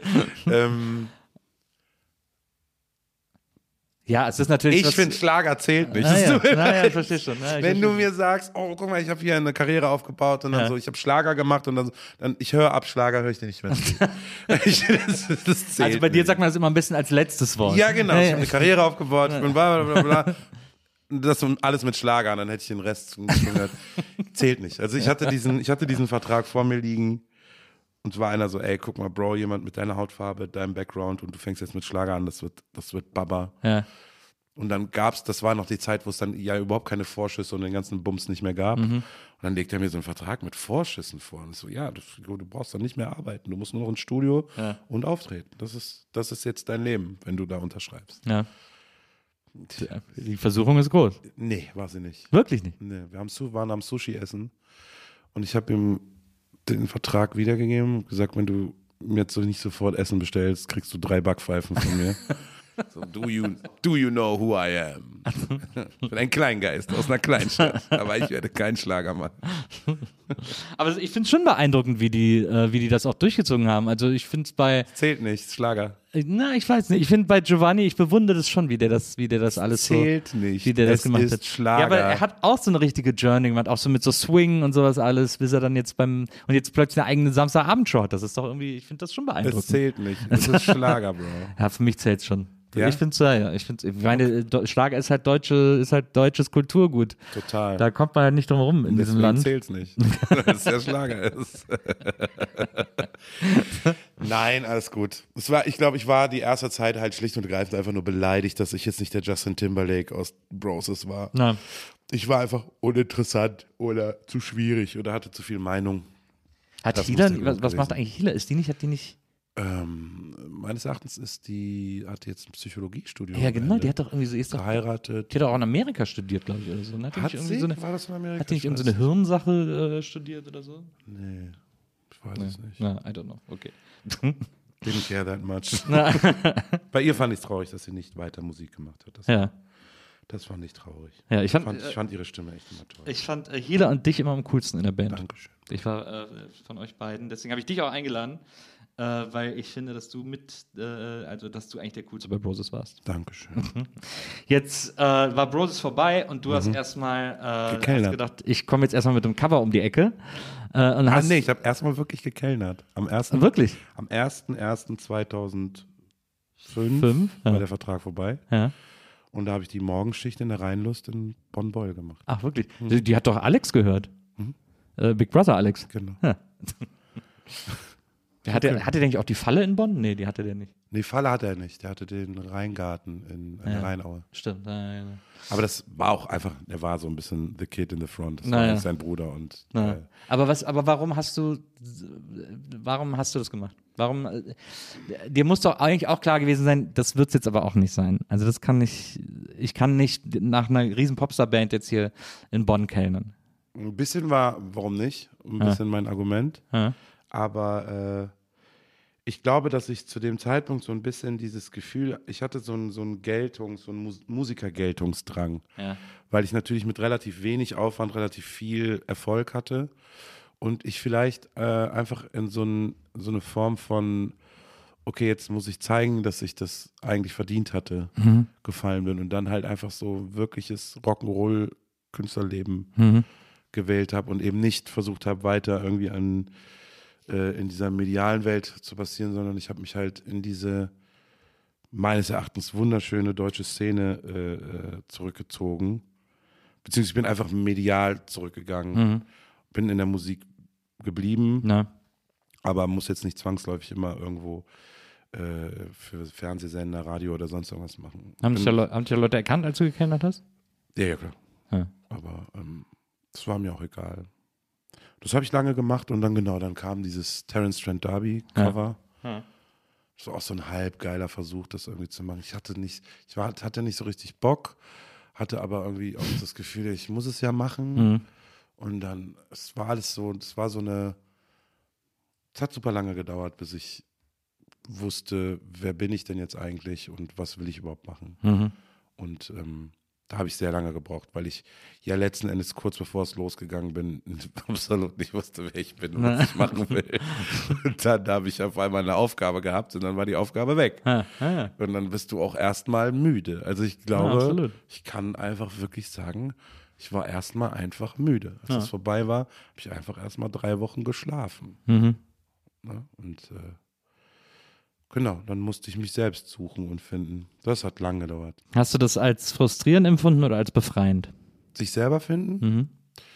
Mhm. Mm, Ich fand's geil. Es hat ein bisschen Spaß gemacht. Aber, wer, aber manchmal währenddessen so, schon oder erst so Ja, im, währenddessen. im, Nachhinein? Ganz besonders währenddessen. Weil du warst dann manchmal so, oh, ach krass, ich bin gerade in einer total asozialen Phase. Und dann melke ich die Kuh. das war, ähm, äh, das war schön. Der, der, ne, der Weg ist das Ziel. Zum Glück etwas, was ich früh gespeichert hatte.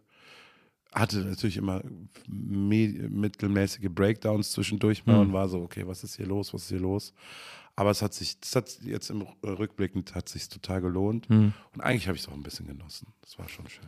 Aber mh, also ich will jetzt auch nicht andauernd, ich will dir auch nichts einreden oder Ja, so. Oder ähm, ich das, hat man nicht aber dann so Phasen oder so Momente, wo man denkt, irgendwie so, ah, das irgendwie habe ich das, irgendwie habe ich das verkackt, irgendwie habe ich das. Weil ich, also weil ich, ich argumentiere jetzt quasi aus meinem Blick Ja. heraus, weil ich nach Viva äh, und dann habe ich noch im DSF so eine Sendung gemacht und als die vorbei war, hatte ich gar nichts mehr. Dann ist so Ja. gar nichts mehr bei mir los gewesen und gar nichts mehr passiert.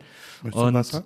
ähm, nee, vielen Dank. Und da war ich schon, da war ich schon irgendwie, da hatte ich schon auch gute Phasen von so einer krassen Gefrustetheit, wo ich einfach gedacht habe, so, ich weiß einfach überhaupt nicht mehr, was ich jetzt noch machen soll. Ja. Das, und das ist doch, das sind ja schon Momente, wo man denkt, so, das hat mich echt, dieser Job hat mich echt so ein bisschen gefickt. Mm, Also. Klar, Oder vielleicht diese- gar nicht, der, vielleicht ist es gar nicht der Job, aber das drumherum, also das. Das Geschäft, also Ja. das Musik, die Musikindustrie, ich liebe Musik nach wie vor. Jetzt auch so die letzten paar Jahre immer so einfach mehr, einfach meine, immer Musik gemacht und ich habe so funktioniert Mhm. und jetzt so vor ein paar Monaten, das war so parallel zur Comedy, das ist mit der Comedy so angelaufen, habe ich so eine Tryout-Show gespielt und parallel habe ich dann so einen Musikauftritt gehabt und dann habe ich mich beim, ich habe Schlagzeug gespielt und habe so meine Mitmusiker angeguckt und war so, boah, das ist schon krass, was wir hier machen. Weißt du? Ja. Das ist schon cool. Weißt du, das ist auch schon bisschen cooler, als jetzt hier in so einem Büro sitzen. Weißt du? Und äh, diese Liebe, das, das passiert, das ist immer so ein Kreislauf. Dann liebe ich Musik und dann merke ich, ach, scheiße. Und dann bringt einfach meistens irgendwie so ein Fotzengockel wie Mark Forster einen Song raus und dann muss ich wieder kotzen. das, ist, übrigens, das ist gemein gewesen. Das ist ja auch schön, dass er so, dass das so gut läuft. Das ist eine Lewe Jung. Das ist eine Lewe Jung, genau. Aber das einfach, diese Musik macht mich aggressiv. Wie unser zweites Roses. das kannst du alles damit reinpacken. Und äh, genau, und deswegen tatsächlich, äh, und dann bin ich wieder ein bisschen frustriert und dann äh, mag ich es wieder nicht und dann verliebe ich wieder, mich wieder neu. Und dieser Shit Circle, der war mein ganzes, der ist mein ganzes Leben gewesen. Und parallel, währenddessen lernt man einfach immer mehr. Irgendwann kam Schlagzeug dazu, dann kam Produzieren dazu und es kamen immer mehr Sachen dazu, die so natürlich gewachsen sind.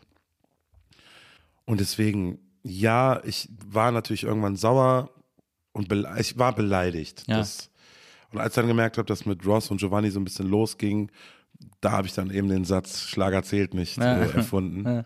Aber die Jungs haben sich so in den Arsch aufgerissen und die haben das so verdient, was sie da gerade jetzt machen. Und es ist auch richtig und es ist auch gut und es freut mich für die so. Ne? Aber das darf und dafür, also sich für die freuen kannst du erst, wenn du halt Mit dir im Reim bist. mit dir im Rein bist. Und das hat einfach sehr lange gedauert. Gar nicht jetzt in Bezug auf, warum läuft es bei mir nicht. Oder Mhm. so. Ich war einfach ein junger Mann, der überhaupt keine Ahnung hatte, wer er ist und Mhm. wo der hingehört. Und ähm, damit habe ich halt direkt danach weitergemacht. Und das war zu dem Zeitpunkt war eben, haben einfach andere Leute schon eine Wahrnehmung von dir gehabt, haben dich in mehreren Phasen erlebt, in dem, oh, das ist, ich bin so dankbar, dass alles so ist, wie es ist, bis zum, ich rufe nicht zurück und ihr sollt euch alle ficken und äh, bis zum, oh, es tut mir total leid, Entschuldigung, ich weiß nicht, was mit mir los war, äh, bis zum, okay, jetzt sitze ich zu Hause und habe irgendwie weder Geld noch sonst irgendwas und alles ist vorbei und ich weiß nicht, was ich machen soll. Und ach so, übrigens, ich habe immer noch nicht rausgefunden, wer ich bin. Weißt du so? Also das ist, äh, das ist eine harte Phase. Das ist eine harte Zeit gewesen. Aber, Aber- die musste man, da muss man halt durch. Da, am, am Ende profitiert man davon. Am Ende Voll, irgendwie. voll. Währenddessen war auch schon, es war schon okay. Es, Naja.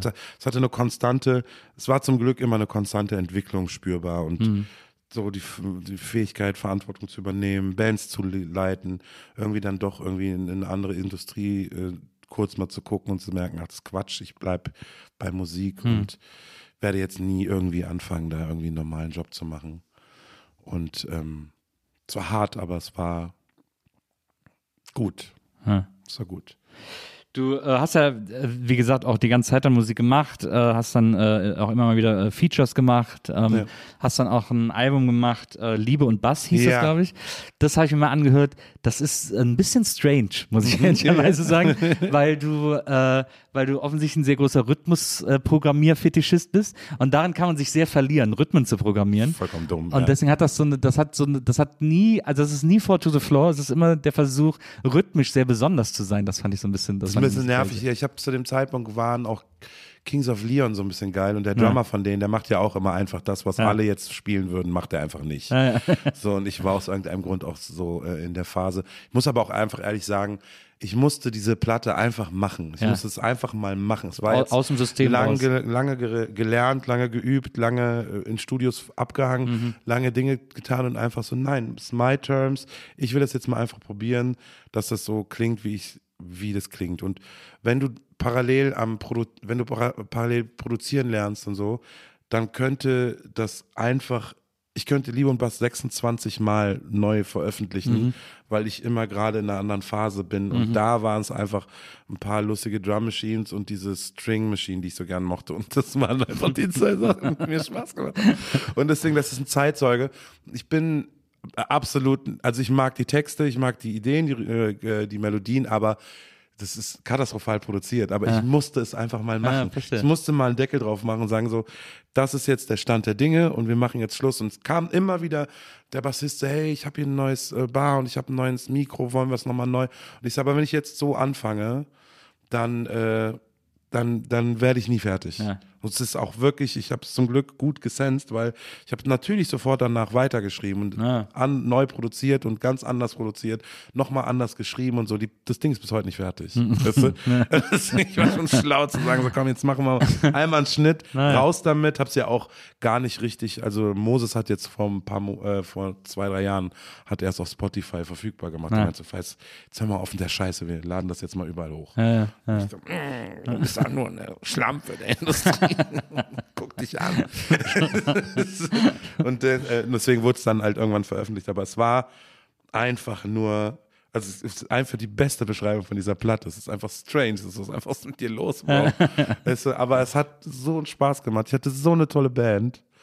Wir haben so viel Spaß gehabt mit diesem, mit diesem Projekt. Es, war, es musste mal einfach sein. Ja, aber letzten Endes hatte ich Liebeskummer und es musste raus. Fertig. Manche Sachen, manche Sachen müssen einfach raus aus dem System. Absolut. Äh, oder wie Steve Jobs ja auch gesagt hat, Künstler werden fertig.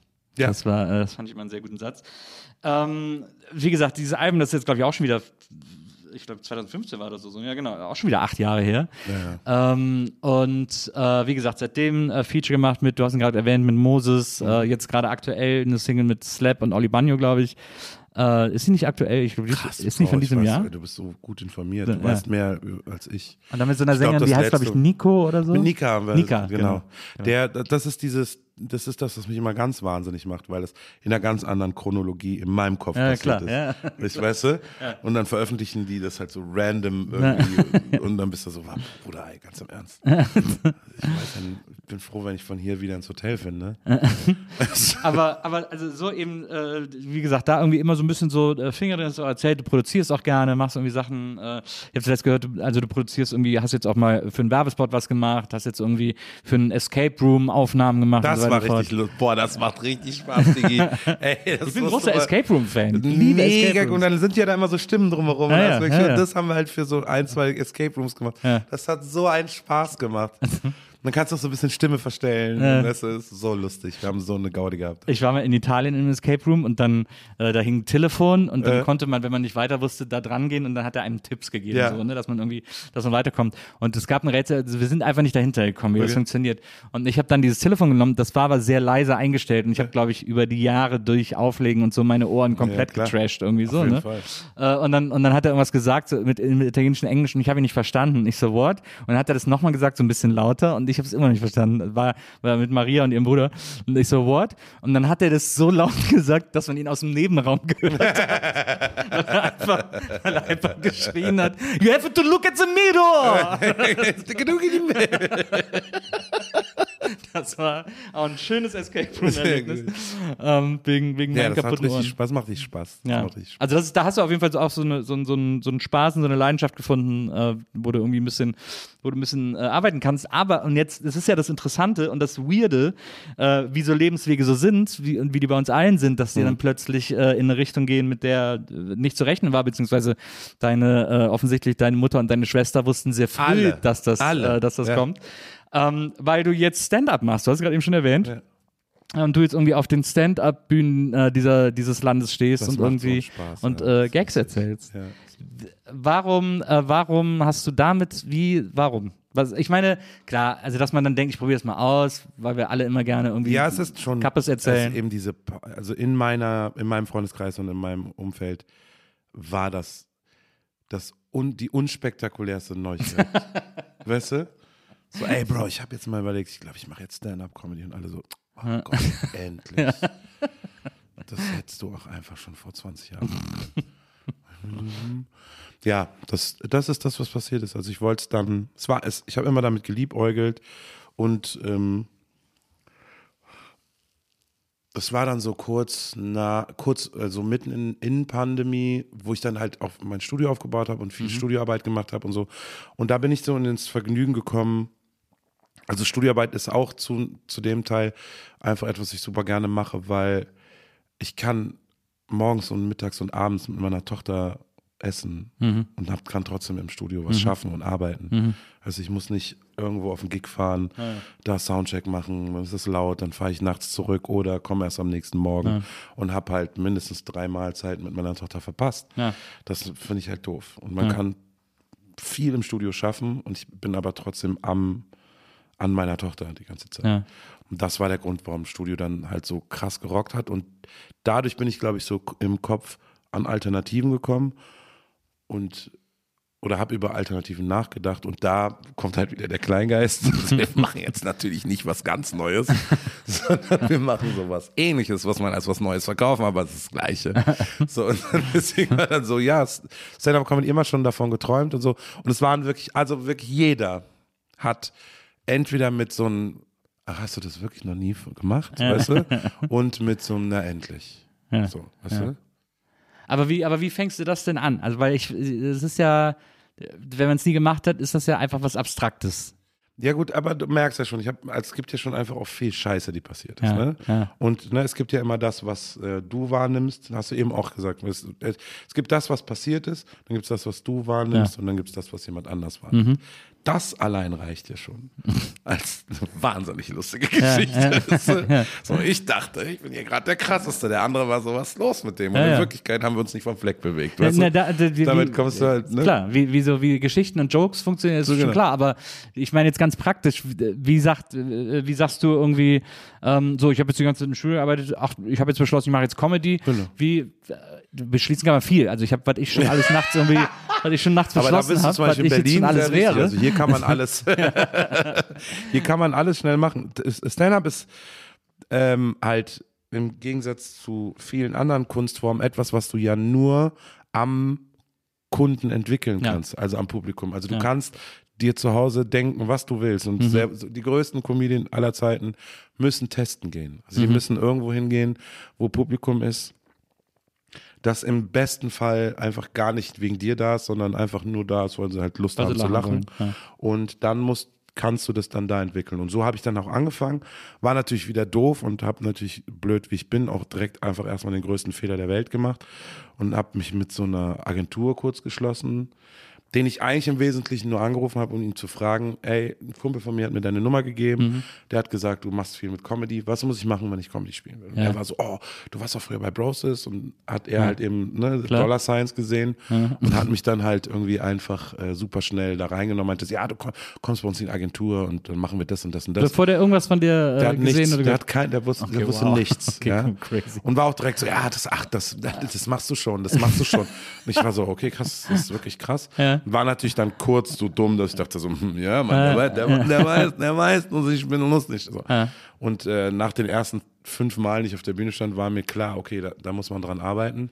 Und dann kam halt das Krasse, dass ich, äh, der hat mich dann auch bei meinem zehnten Auftritt direkt für den SWR irgendwie auftreten lassen.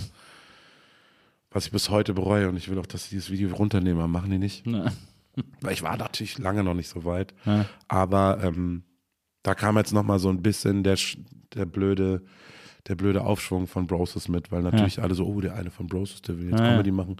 Und äh, dann wollen wir mal sehen, ob der das Ja, denn klar. kann. So, Ja, ne? ja, ja. Aber das hat mir halt im Umkehrschluss auch viele Spots gebracht, wo ich dann halt auch einfach überzeugen konnte und das hat dann schon geholfen. Aber ja, du musst Open Mics spielen. Wie, wie war dein erster Auftritt? Wie nervös warst du? Wie, viel, wie hast du dir dein Material vorbereitet? Ich habe gar nicht gerafft, ich, war- ich habe nicht gewusst, dass ich nervös bin. Das war das geil. Ich stand, saß davon alle so ein bisschen nervös. Ich so, pff, nein. dann bin ich auf die Bühne gegangen und dann habe ich weiche Knie bekommen. Und ich war so, das kann doch nicht wahr sein. Vielleicht bist, bist du da auch wieder in Ohnmacht gefallen. Ist das jetzt dein Act? Stimmt, das ist mein Act. Und ich falle einfach um.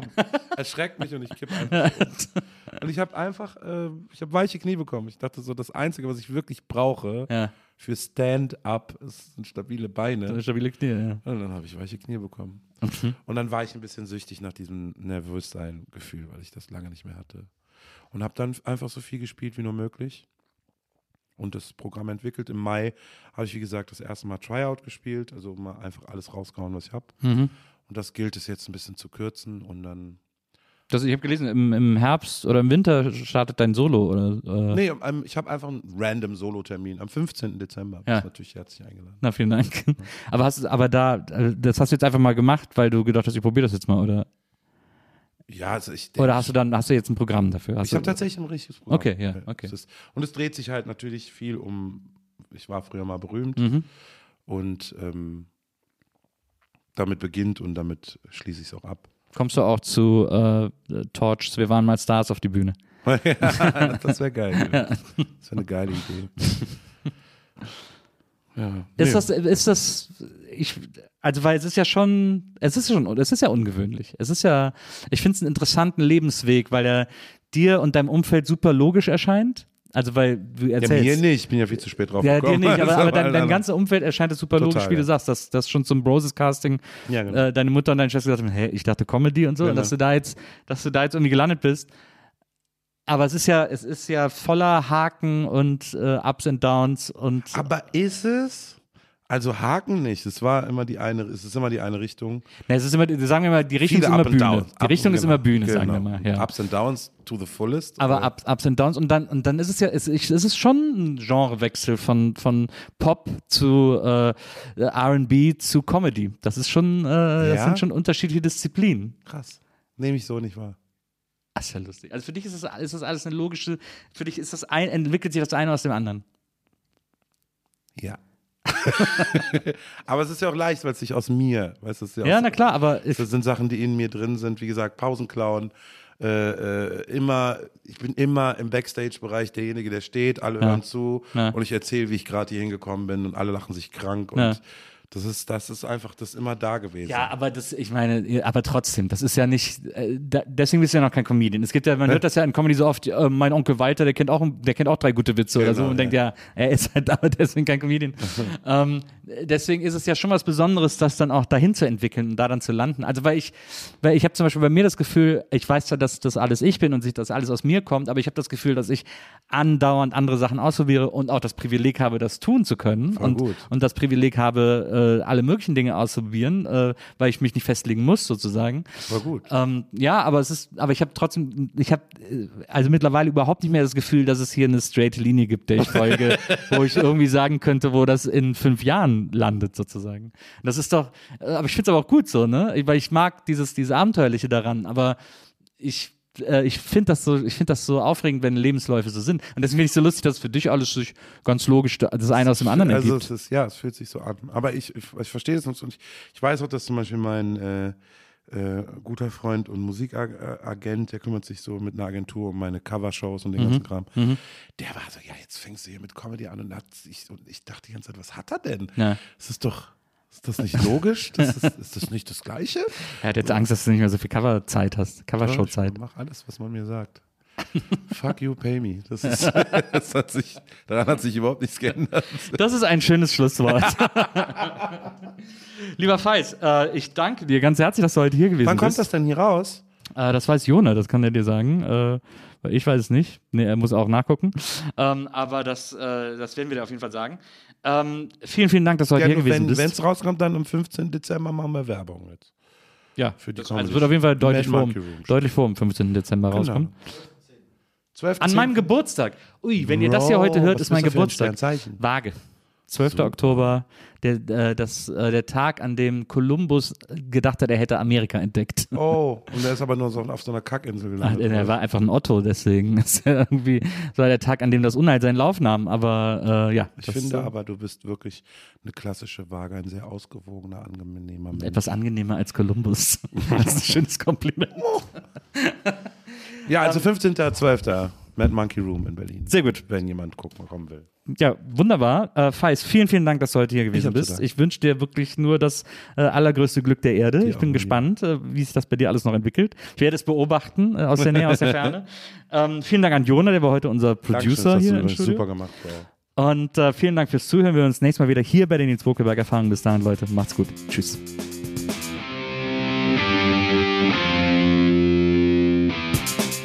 Die Nils Bokelberg Erfahrung.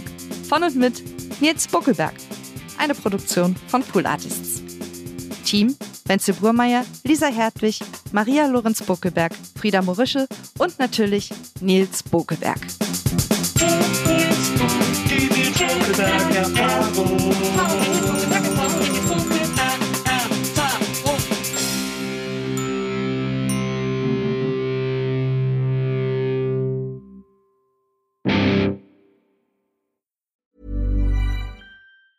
Planning for your next trip? Elevate your travel style with Quince. Quince has all the jet setting essentials you'll want for your next getaway, like European linen, premium luggage options, buttery soft Italian leather bags, and so much more. And is all priced at 50 to 80% less than similar brands. Plus, Quince only works with factories that use safe and ethical manufacturing practices. Pack your bags with high-quality essentials you'll be wearing for vacations to come with Quince. Go to quince.com/pack for free shipping and 365-day returns.